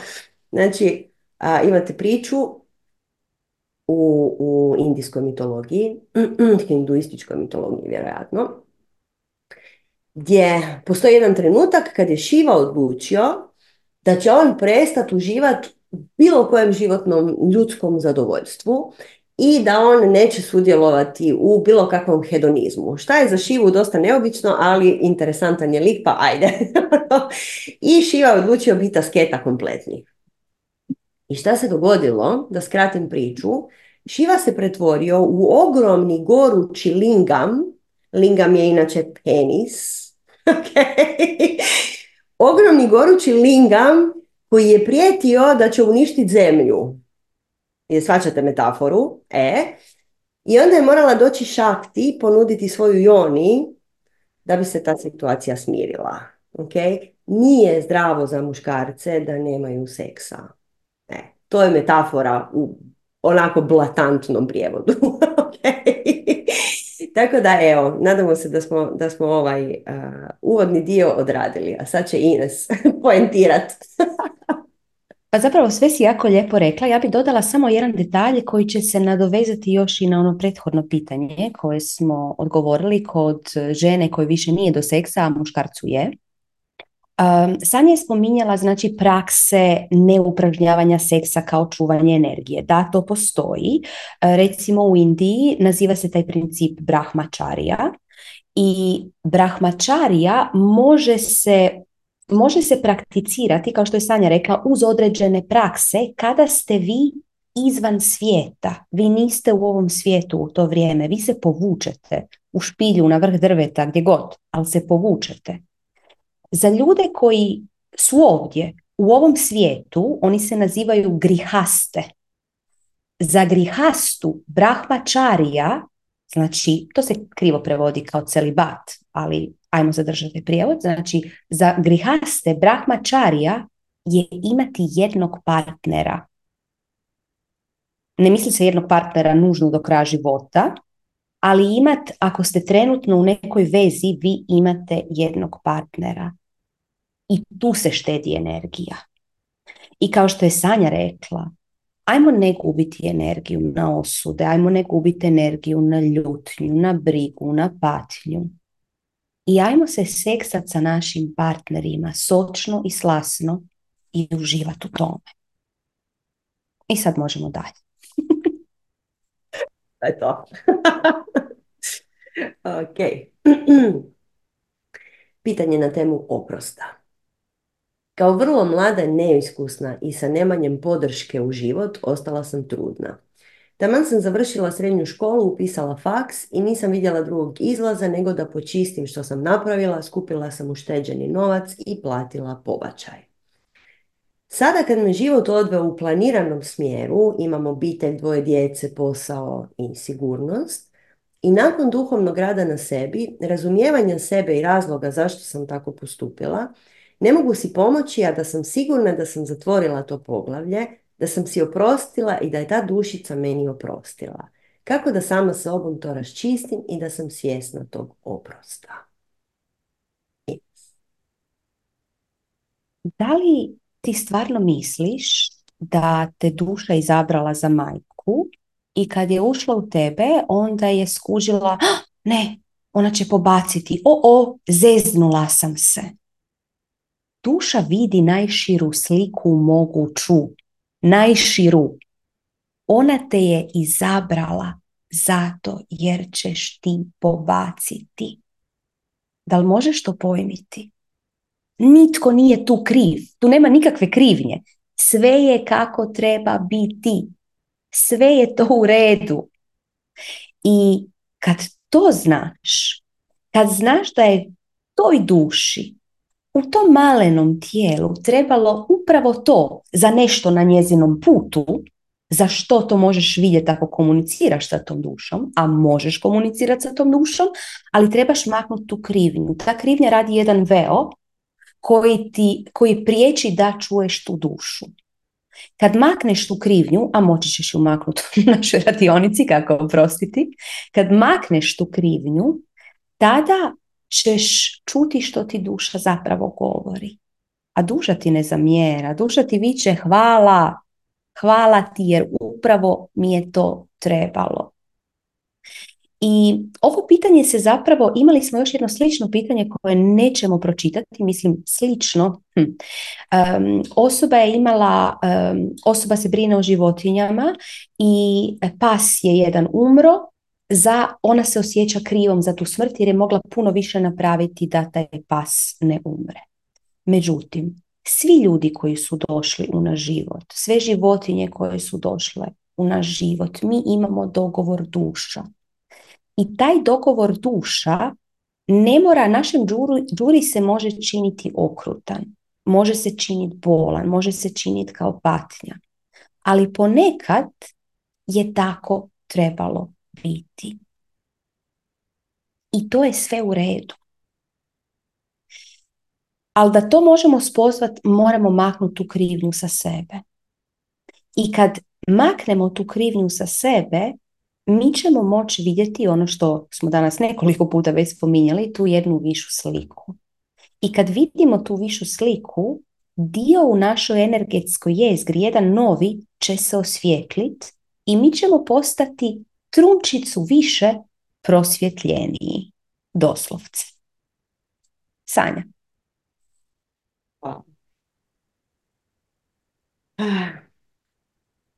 Pa da, kod tih, kod tih situacija uvijek mi imamo tu, tu neku krivnju koju nosimo sa sobom i teško je vidjeti da baš zbog tog vela te krivnje, da sve šta se dogodilo do sad, se dogodilo da bi nas dovelo tu gdje smo sad. I Znači, možda ti sad ne bi imala ovu obitelj i ovu, ovo dvoje djece koje imaš sada. Je tako? Da si imala ono dijete i tralala, da je tvoja životna vremenska linija skrenula u tom putu. Ne? I mi imamo uvijek tu tendenciju da se krivimo za prošlost, a to ne možemo popraviti nikako. Ne? I to je taj otrov koji konstantno pijemo. Umjesto da razumijemo tu višu sliku o kojoj je sada pričala, a to je da sve što se dogodilo se trebalo upravo tako dogoditi da bi te dovelo tu gdje si sad. I sve jest orkestrirano i evo Sergio baš sprema predavanje iz fizike koja to također pokazuje. Znači sve je unaprijed orkestrirano na način da mi dođemo na ovaj put, da dođemo u taj trenutak koji će nas prosvjetliti, da dođemo u taj odnos koji će nam dati to što nam treba, da dobijemo te uzle koje nam nedostaju, da nađemo tu ljubav u sebi. Jer po to smo došli, došli smo naći ljubav. I da bi se to dogodilo, znači moramo naći to razumijevanje da, kao što je Ines rekla, sva bića u našem životu su tu, znači mi imamo dogovor s njima. I konkretno, jedno od najljepših objašnjenja za ove dušice koje se ne rode, je imao Bašar u nekom trenutku kad je rekao da ova naša gustoća je jako teška za podnijeti. I Neko je by the way imao pitanje e, kako određuješ starost duša, pa evo možemo se i na to nadovezati. Znači, mi kad priča, pričamo o tome da su neke duše mlade, neke duše stare na zemlji, mi pričamo o tome koliko je puta duša se igrala na igralištu zvanom zemlja. E, znači ovo naše igralište po svemu sudeći je jako teško, jako gusto, teško u smislu težine, ne u smislu teško nama mentalno teško, nego gusto, sporo, treba vremena da ti se stvari izmanifestiraju, treba se ono, sve je nekako ko kroz med da se provlačiš. E. I duša kad je u svom originalnom stanju, ona nema prostor i vrijeme, ona nema gustoću, ona nema tijelo kojem treba vremena da procesira, da je iscijeljuje, da probavlja sve to skupa. I Kaže sam Bašar da je spuštanje na zemlju, odnosno inkarnacija na zemlji, vrlo često je potrebno da imamo brojne inkarnacije samo u utrobi majke. I znači duša kroz tih par tjedana, koliko, koliko traje u utrobi majke, dobije informaciju o ovoj gustoći, o ovom svemiru, o ovoj dimenziji postojanja, o ovoj realnosti, kako ćemo to već nazvati. I onda kaže, huh, ok, sad je bilo dosta, sad idem nazad tamo u lakoću i onda ću sljedeći put ponovno. I kaže da mnogima treba na desetke takvih, to nisu pokušaji, to je put kako se inkarnirati na ovoj planeti. Okay? A po svemu sudeći svi se žele inkarnirati na ovoj planeti sada. Tako da mi zapravo kroz to pomažemo dušama da se utjelove na planeti Zemlji. Možeš to i tako gledati. Znači nisi ti abortirala i otpustila neku dušu i to je grozno, nego ti imaš dogovor sa mladom dušom da kroz tebe iskusi bivanje tu na par tjedana. I onda vrišteći pobjegle na Siriju i kaže šta je meni ovo trebalo? ok? Tako da jednom kad to spoznamo da je to sve zajedno tako, onda više te krivice nisu tako teške i uvijek za te emocije treba raditi na tijelu, uvijek za te emocije treba, e, treba iščupati iz cijelog našeg sustava. Ne? I to ćemo raditi na radionici. Tako da baš doslovce očistimo sve te zaostale ideje i kukice koje su nam se uh, po tijelu pobole. Ne. Uh, još jedna stvar je ovdje, a to je, znači kad je ta tema smrti, onda mi svi skupa se paraliziramo. Znači čim mi imamo doticaj sa smrću, Znači, ne znam, krivicu zato što je neš, netko umro, zato što je beba umrla, zato što je životinja umrla. To doživljavamo, mi smrt doživljavamo kao apsolutni najgoru moguću stvar. A to nije uvijek najgora moguća stvar, ok? Smrt je nastavak ovog puta i ako radite veliki rad, nadate se da ćete svjesno i proći kroz taj portal koji će se otvoriti i svi ćemo proći kroz taj portal koji će se otvoriti.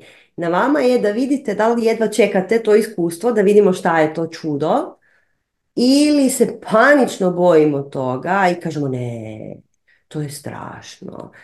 I ja i nekako imam osjećaj da kroz ovo cijelo buđenje koje se događa u svijetu, da i ta tema smrti počinje biti lakša. I uočite samo da to nije kraj postojanja. To je ono što mi uvijek imamo tu neku ideju da ok, to je to, gotovo. A to nije kraj postojanja. Kao što je Ines rekla, ti možeš komunicirati sa tom dušom. Ona je još uvijek tu. ok, zato što je sve tu. sve je tu i sad. Tako da, eto. I sad sam ja zabrijala. Ajmo dalje, Ines. Imaš četiri minute, mislim da je to to. Aha, reci. pa samo bi se malo još nadovezala na ovo što si ti rekla, kako se bojimo smrti, ne, nećemo ulaziti duboko u to, iako ima cijelo učenje koje podučavamo na strasti, ulazimo u savezništvo sa smrti, svašta tu nešto radimo. Međutim, smrt je samo još jedan od rituala ovog života. Kao što imamo ritual rođenja, kao što imamo ritual postanja ženom ili postanje muškarcem, kao što imamo ritual braka, kao što imamo ritual postanja majkom, razne rituale imamo kroz život, ali mi smo ih sve zaboravili i prolazimo kroz život nesvjesno, kao da to nije ritual. I onda i smrt više ne doživljavamo kao ritual, već doživljavamo kao nešto strašno. Stoga da bi si olakšali ovaj odnos spram smrti, potrebno je početi ponovno percipirati svoj život ritualno. Sljedeće pitanje, Sanja, može? Hvala ti, može.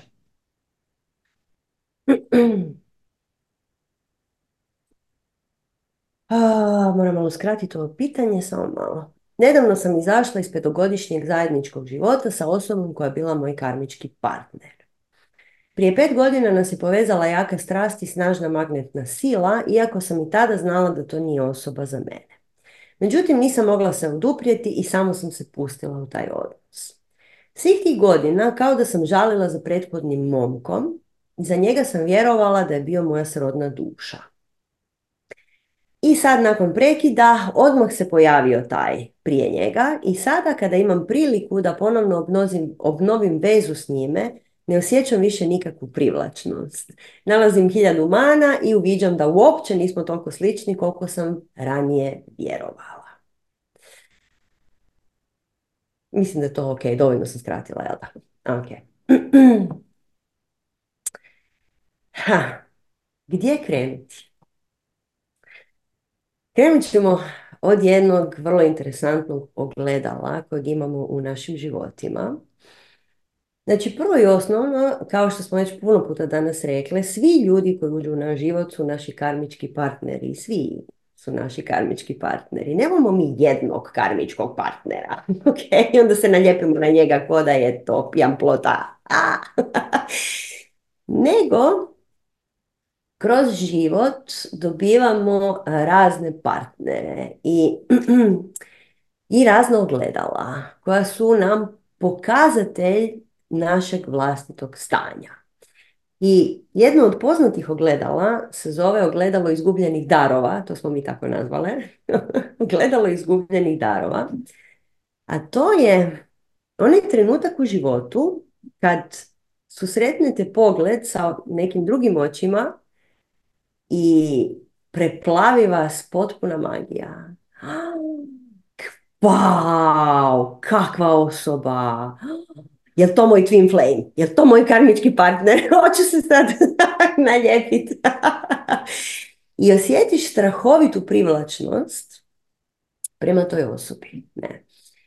I to gledalo je zapravo nama pokazuje onu kvalitetu koju mi želimo u životu, a koju smo izgubili. Znači, to je ogledalo one kvalitete koju mi imamo zapravo, a negdje smo je po putu zaboravili. Jer mi jako puno naših, uh, naših lijepih karakteristika po putu negdje ostavimo. Nekako se desi da zaboravimo biti radosni, da zaboravimo biti optimistični i svašta. I ti zaspali dijelovi naše svijesti, kad nađu svoj, kad nađu to isto u drugoj osobi, oni se probude i tebi se probudi zaspali dio tebe dok gledaš u te oči, a ti misliš da je to druga osoba. A zapravo se u tebi probudi tvoja vlastita magija. Ok? I šta god da to jest, tvoja radost, tvoja ženstvenost, tvoje samopouzdanje, šta god da ta osoba tebi znači u životu, doslovce ti je ogledalo da to već imaš u životu. Odnosno, da je to ono što bi trebala imati, a trenutno nemaš jer si zaboravila da to imaš. Negdje ti je zaspao.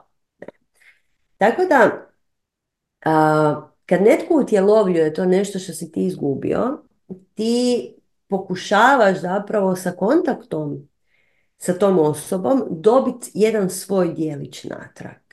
I to se ponekad dogodi, to se nekad dogodi stvarno da ti to upoznaš nekog koji ti je toliko super i on tebi vrati šta god u tebi već ono što je zaspalo i onda je taj odnos gotov. Vi ste odradili svoje što ste trebali odraditi. Ta karma je rješena i prekrasno. I ono što sad treba na to staviti je zahvalnost. Ok? Zahvalna sam što si mi vratio šta god. Možda ni ne znaš šta je to, nije ni bitno. Ne. I Znači uvijek kad vam se to dogodi, kad nađete to gledalo kojem se divite, kojem u vama probudi neku vatru, ne, nešto, ne, neku sočnost, pogledaj tu osobu i zapitaj se šta je to šta ja vidim u toj osobi. Šta je to? Točno to. Koja je to kvaliteta koja će meni nedostajati ako sad ova osoba okrene i ode? I onda to nađi u sebi. Jer mi ne trebamo partnera da on nama bude dodatak. ok? Mi trebamo partnera da bi mi u svojoj vlastitoj svjesnosti bili sigurni, bili podržani, da znamo da uvijek će se neko pobrinuti za nas ako ne stignemo skuhati ručak ili ako nam se nešto dogodi. Znači da mi imamo zapravo tu jednu zajedničku energetsku jezgru sa našim partnerima gdje gradimo svoju autentičnost, gdje gradimo svoju cjelovitost. I kad imaš pravog partnera, ti zapravo dobivaš podršku i teme da ti budeš autentični ti. Okay? Da ti probudiš sve dijelove sebe koji su pozaspali. Eto. Tako da svaki partner koji se nama u životu desi je karmički. Svima njima trebamo biti zahvalni i veze koje su bile teške, a, iz njih si dobila učenje, iz njih si dobila darove i opet za njih treba biti zahvalan jer ta osoba ti je donijela u život to što je trebala donijeti. I sad taj dečko koji te privlačio prije pet godina, gle misli, on te sad više ne privlači. Zato jer si ti probudila taj dio sebe u sebi on ti više ne treba. okay? Sad ti treba neki bolji partner. sad ti treba neki partner koji će donijeti nešto novo, nešto što ti u sebi trebaš probuditi sada, nakon svega. Eto. Ines. Rodna duša i Twin Flame zvuči tako romantično. I većina nas žena pada na te termine.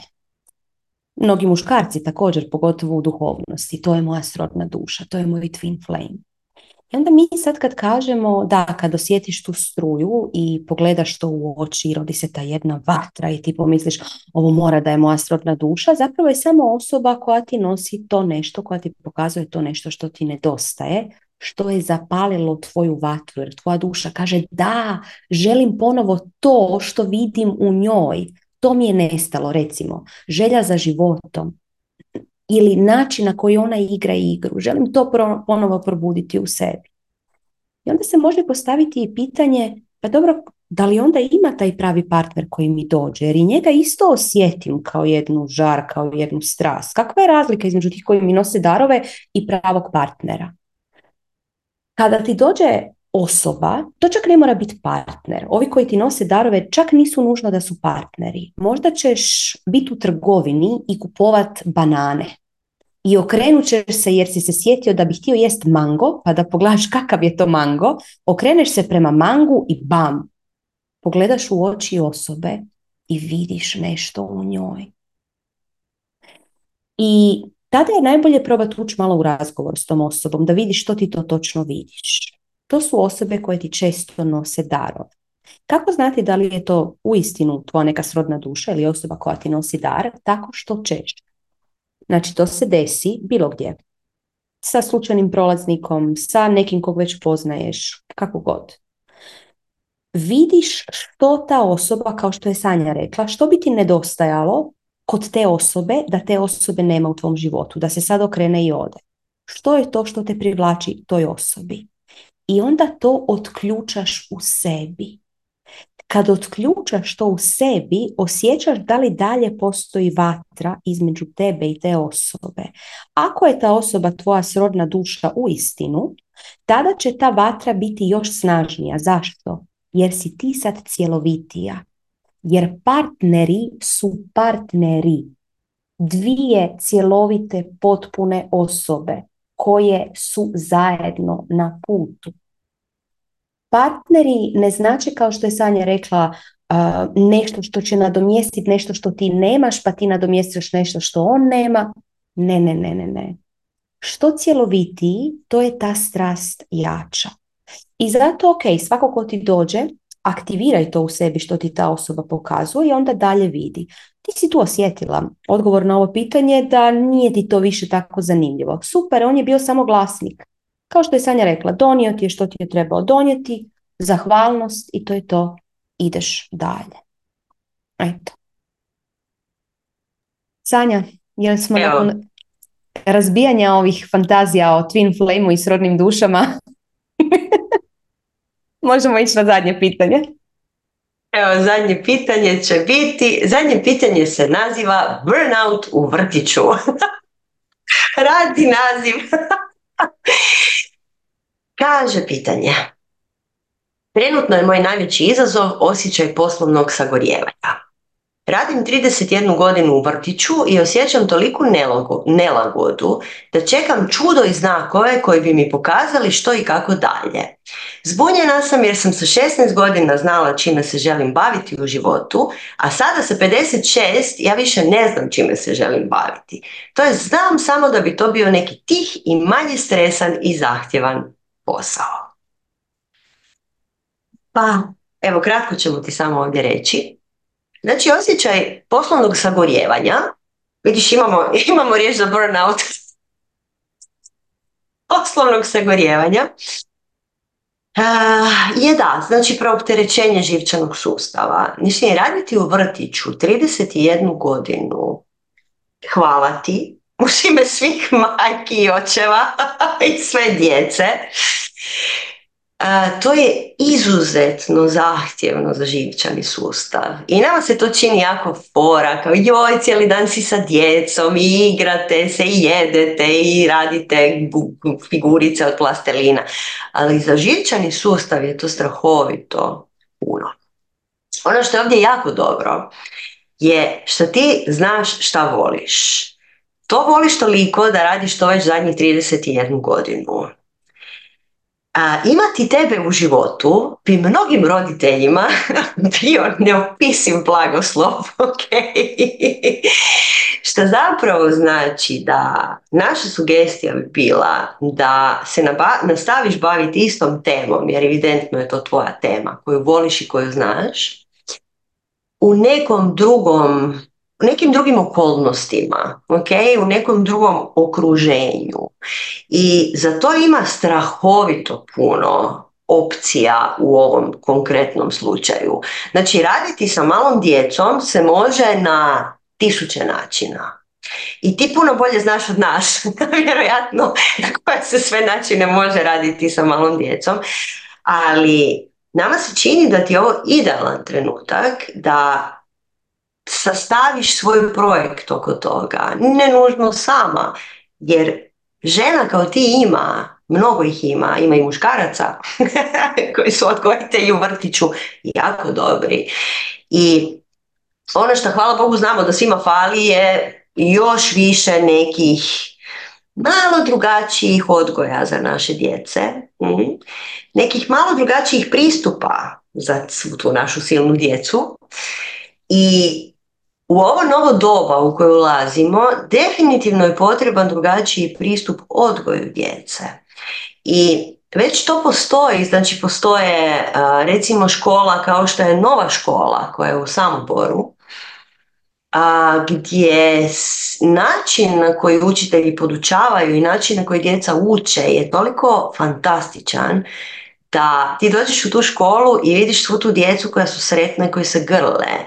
To je škola u kojoj nema zidova između učionica. To je škola u kojoj je djeci zadan zadatak kojeg oni mogu napraviti na koji god je njima način najinteresantnije. Znači, da li će napisati sastavak ili će ići napraviti od Lego kockica strukturu toga ili će to nacrtat ili će to otpjevat. Znači, školstvo i obrazovanje i pogotovo u ovom trenutku obrazovanje za malu djecu će se potpuno promijeniti. Zato što prvo i osnovno mala djeca koja dolaze su nova generacija ljudi. Oni su malo drugačiji od nas i to svi vi mladi roditelji znate. A, njima trebaju drugačije metode i treba im ono što ti imaš, a to je strast i ljubav prema tome da im se da ono što im je potrebno u tako maloj dobi da procvatu poslije. Tako da, uh, ja, nama se čini da ima jako puno puteva tu za tebe i naravno na tebi je da odlučiš koji je tvoj. Ali ovo nije zatvor, ovo je poklon. Znači to tvoje sagorjevanje je poklon. Ok? Kažeš, ja ovo ne bi više ovako. Ja bi ovo sad drugačije, jer sad se ove stvari trebaju početi raditi drugačije. Tako da, dobrodošli u novo doba. Eto. Ines. Da, u novom doba vrlo često, čak i ako jesmo u našoj strasti, e, kreacija nam pokazuje kako našu strast možemo raditi još produktivnije. Kako može imati još veći utjecaj i na nas i na ljude oko nas. I to uključuje da napustimo stare obrazce. I zato je potrebno pogledati izvan okvira onog što ti smatraš da tvoje zaposlenje sadrži ono što ti smatraš da bi tvoje zaposlenje trebalo raditi, a to je teta u određenom vrtiću. Možda ćeš otići u nešto kao što je Sanja spomenula, novu školu ili nekakav takav pandan vrtića. Možda ćeš otići u potpuno drugom smjeru. Možda ćeš raditi edukacije i savjetovanje za roditelje. Možda ćeš napraviti web page, YouTube kanal i krenut educirati roditelje koji ne znaju šta da naprave u određenoj situaciji, a ti imaš 31 godinu iskustva sa različitom djecom, različitim tipovima djece i sigurno imaš dobre savjete. I to ćeš moći raditi u tišini svog doma, moći ćeš si organizirati posao kako želiš, ali potrebno je izaći izvan okvira. Potrebno je naći hrabrost, izaći izvan okvira i naći određenu dozu lukavosti da vidiš što i kako možeš, u što i kako možeš svoju energiju usmjeriti. vrlo često će ti, ako si, ti je sada taj živčani sustav tako opterećen da osjećaš taj jedan burnout, kako si ga prevela Sanja? Sago, unutarnje sagorijevanje, ne? Da, unutarnje sagorijevanje. Ako osjećaš to unutarnje sagorijevanje, treba će ti mali odmor. Međutim, bilo bi dobro da recimo, ako možeš, uzmeš si godišnji i odmoriš se i dobro promisliš osjetiš u kojem smjeru bi trebala ići. Evo, Sanja ja smo sad dali nekoliko primjera, sigurno ih ima beskonačno mnogo. Dakle, ti biraš. Nemoj to zaboraviti. Ti biraš, i sad ću zvučati kao Hugo, ko se sjeća Huga, odaberi mudro. Eto. Mislim da, su, mislim da je to to. Odaberi mudro su bile riječi za kraj. Hvala ti na tome. Da, znači došlo je jako, jako puno pitanja. Mi se nadamo da smo odgovorile na mnoga koja nismo pročitale. I ono što je bitno uvijek kod ovih stvari znati je znači ti si kreator, nisi žrtva, ti radiš to što treba. I probudi se, otvori oči, uzmi volju svoju, svoju hrabrost i kreni po to što hoćeš u ovom životu. I svi smo došli tu sa razlogom i svi smo došli tu uživati u cijelom ovom iskustvu. Nismo došli patiti, ok? I također ono što je jako, jako važno je, znači strahovito puno pitanja je došlo sa teškim osobnim pričama. Znači mi smo došli ovdje i sada u ovo doba kad nam je svo znanje pristupačno kako bi doista sustavno odradili taj posao na sebi i sad ćemo reći prosvjetlili se, shvatili svoju pravu prirodu, postali autentični i počeli stvarno uživati u životu. Jer nije poanta prosvjetljenja da ti budeš sad spojen na ne znam ja kakve dimenzije, nego da ti bude dobro ovdje, da ti možeš ovdje sebi sagraditi svijet koji je wow, u kojem stvarno uživaš, to je poanta. Nije poanta biti duhovan. Poanta je biti tu radostan. To je to. I za to ne postoji tableta i za to ne postoji čarobni napitak. Za to postoje prakse. I u ovom trenutku, u ovom tijelu, u ovoj gustoći mi moramo sebi posvetiti vrijeme, naći svoj pravi put, naći sustavan put po kojem ćemo koračati i koji će nas veseliti i ako vas veseli ovo što mi radimo, super, dođite na sve što mi radimo. I držite se svog svakodnevnog rituala, ok? Nemojte doći na svaki sljedeći satsang i samo slušat. Mislim, super, može, odlično, ali u međuvremenu radite prakse, radite na sebi, jer riječi su jako simpatična informacija kad ste vi spremni čuti tu riječ i upotrijebiti je u svom životu. Jer inače ove riječi su vjetar. Šta će nam to? Moramo to početi koristiti. Da bi to počeli koristiti, moramo imati rituale svaki dan, moramo se vratiti svojoj vlastitoj, autentičnoj, cjelovitoj osobi i početi živjeti taj život kako spada. Radosno, uzbuđeno, znatiželjno, veselo, sa wow, otvorenim očima ljepota.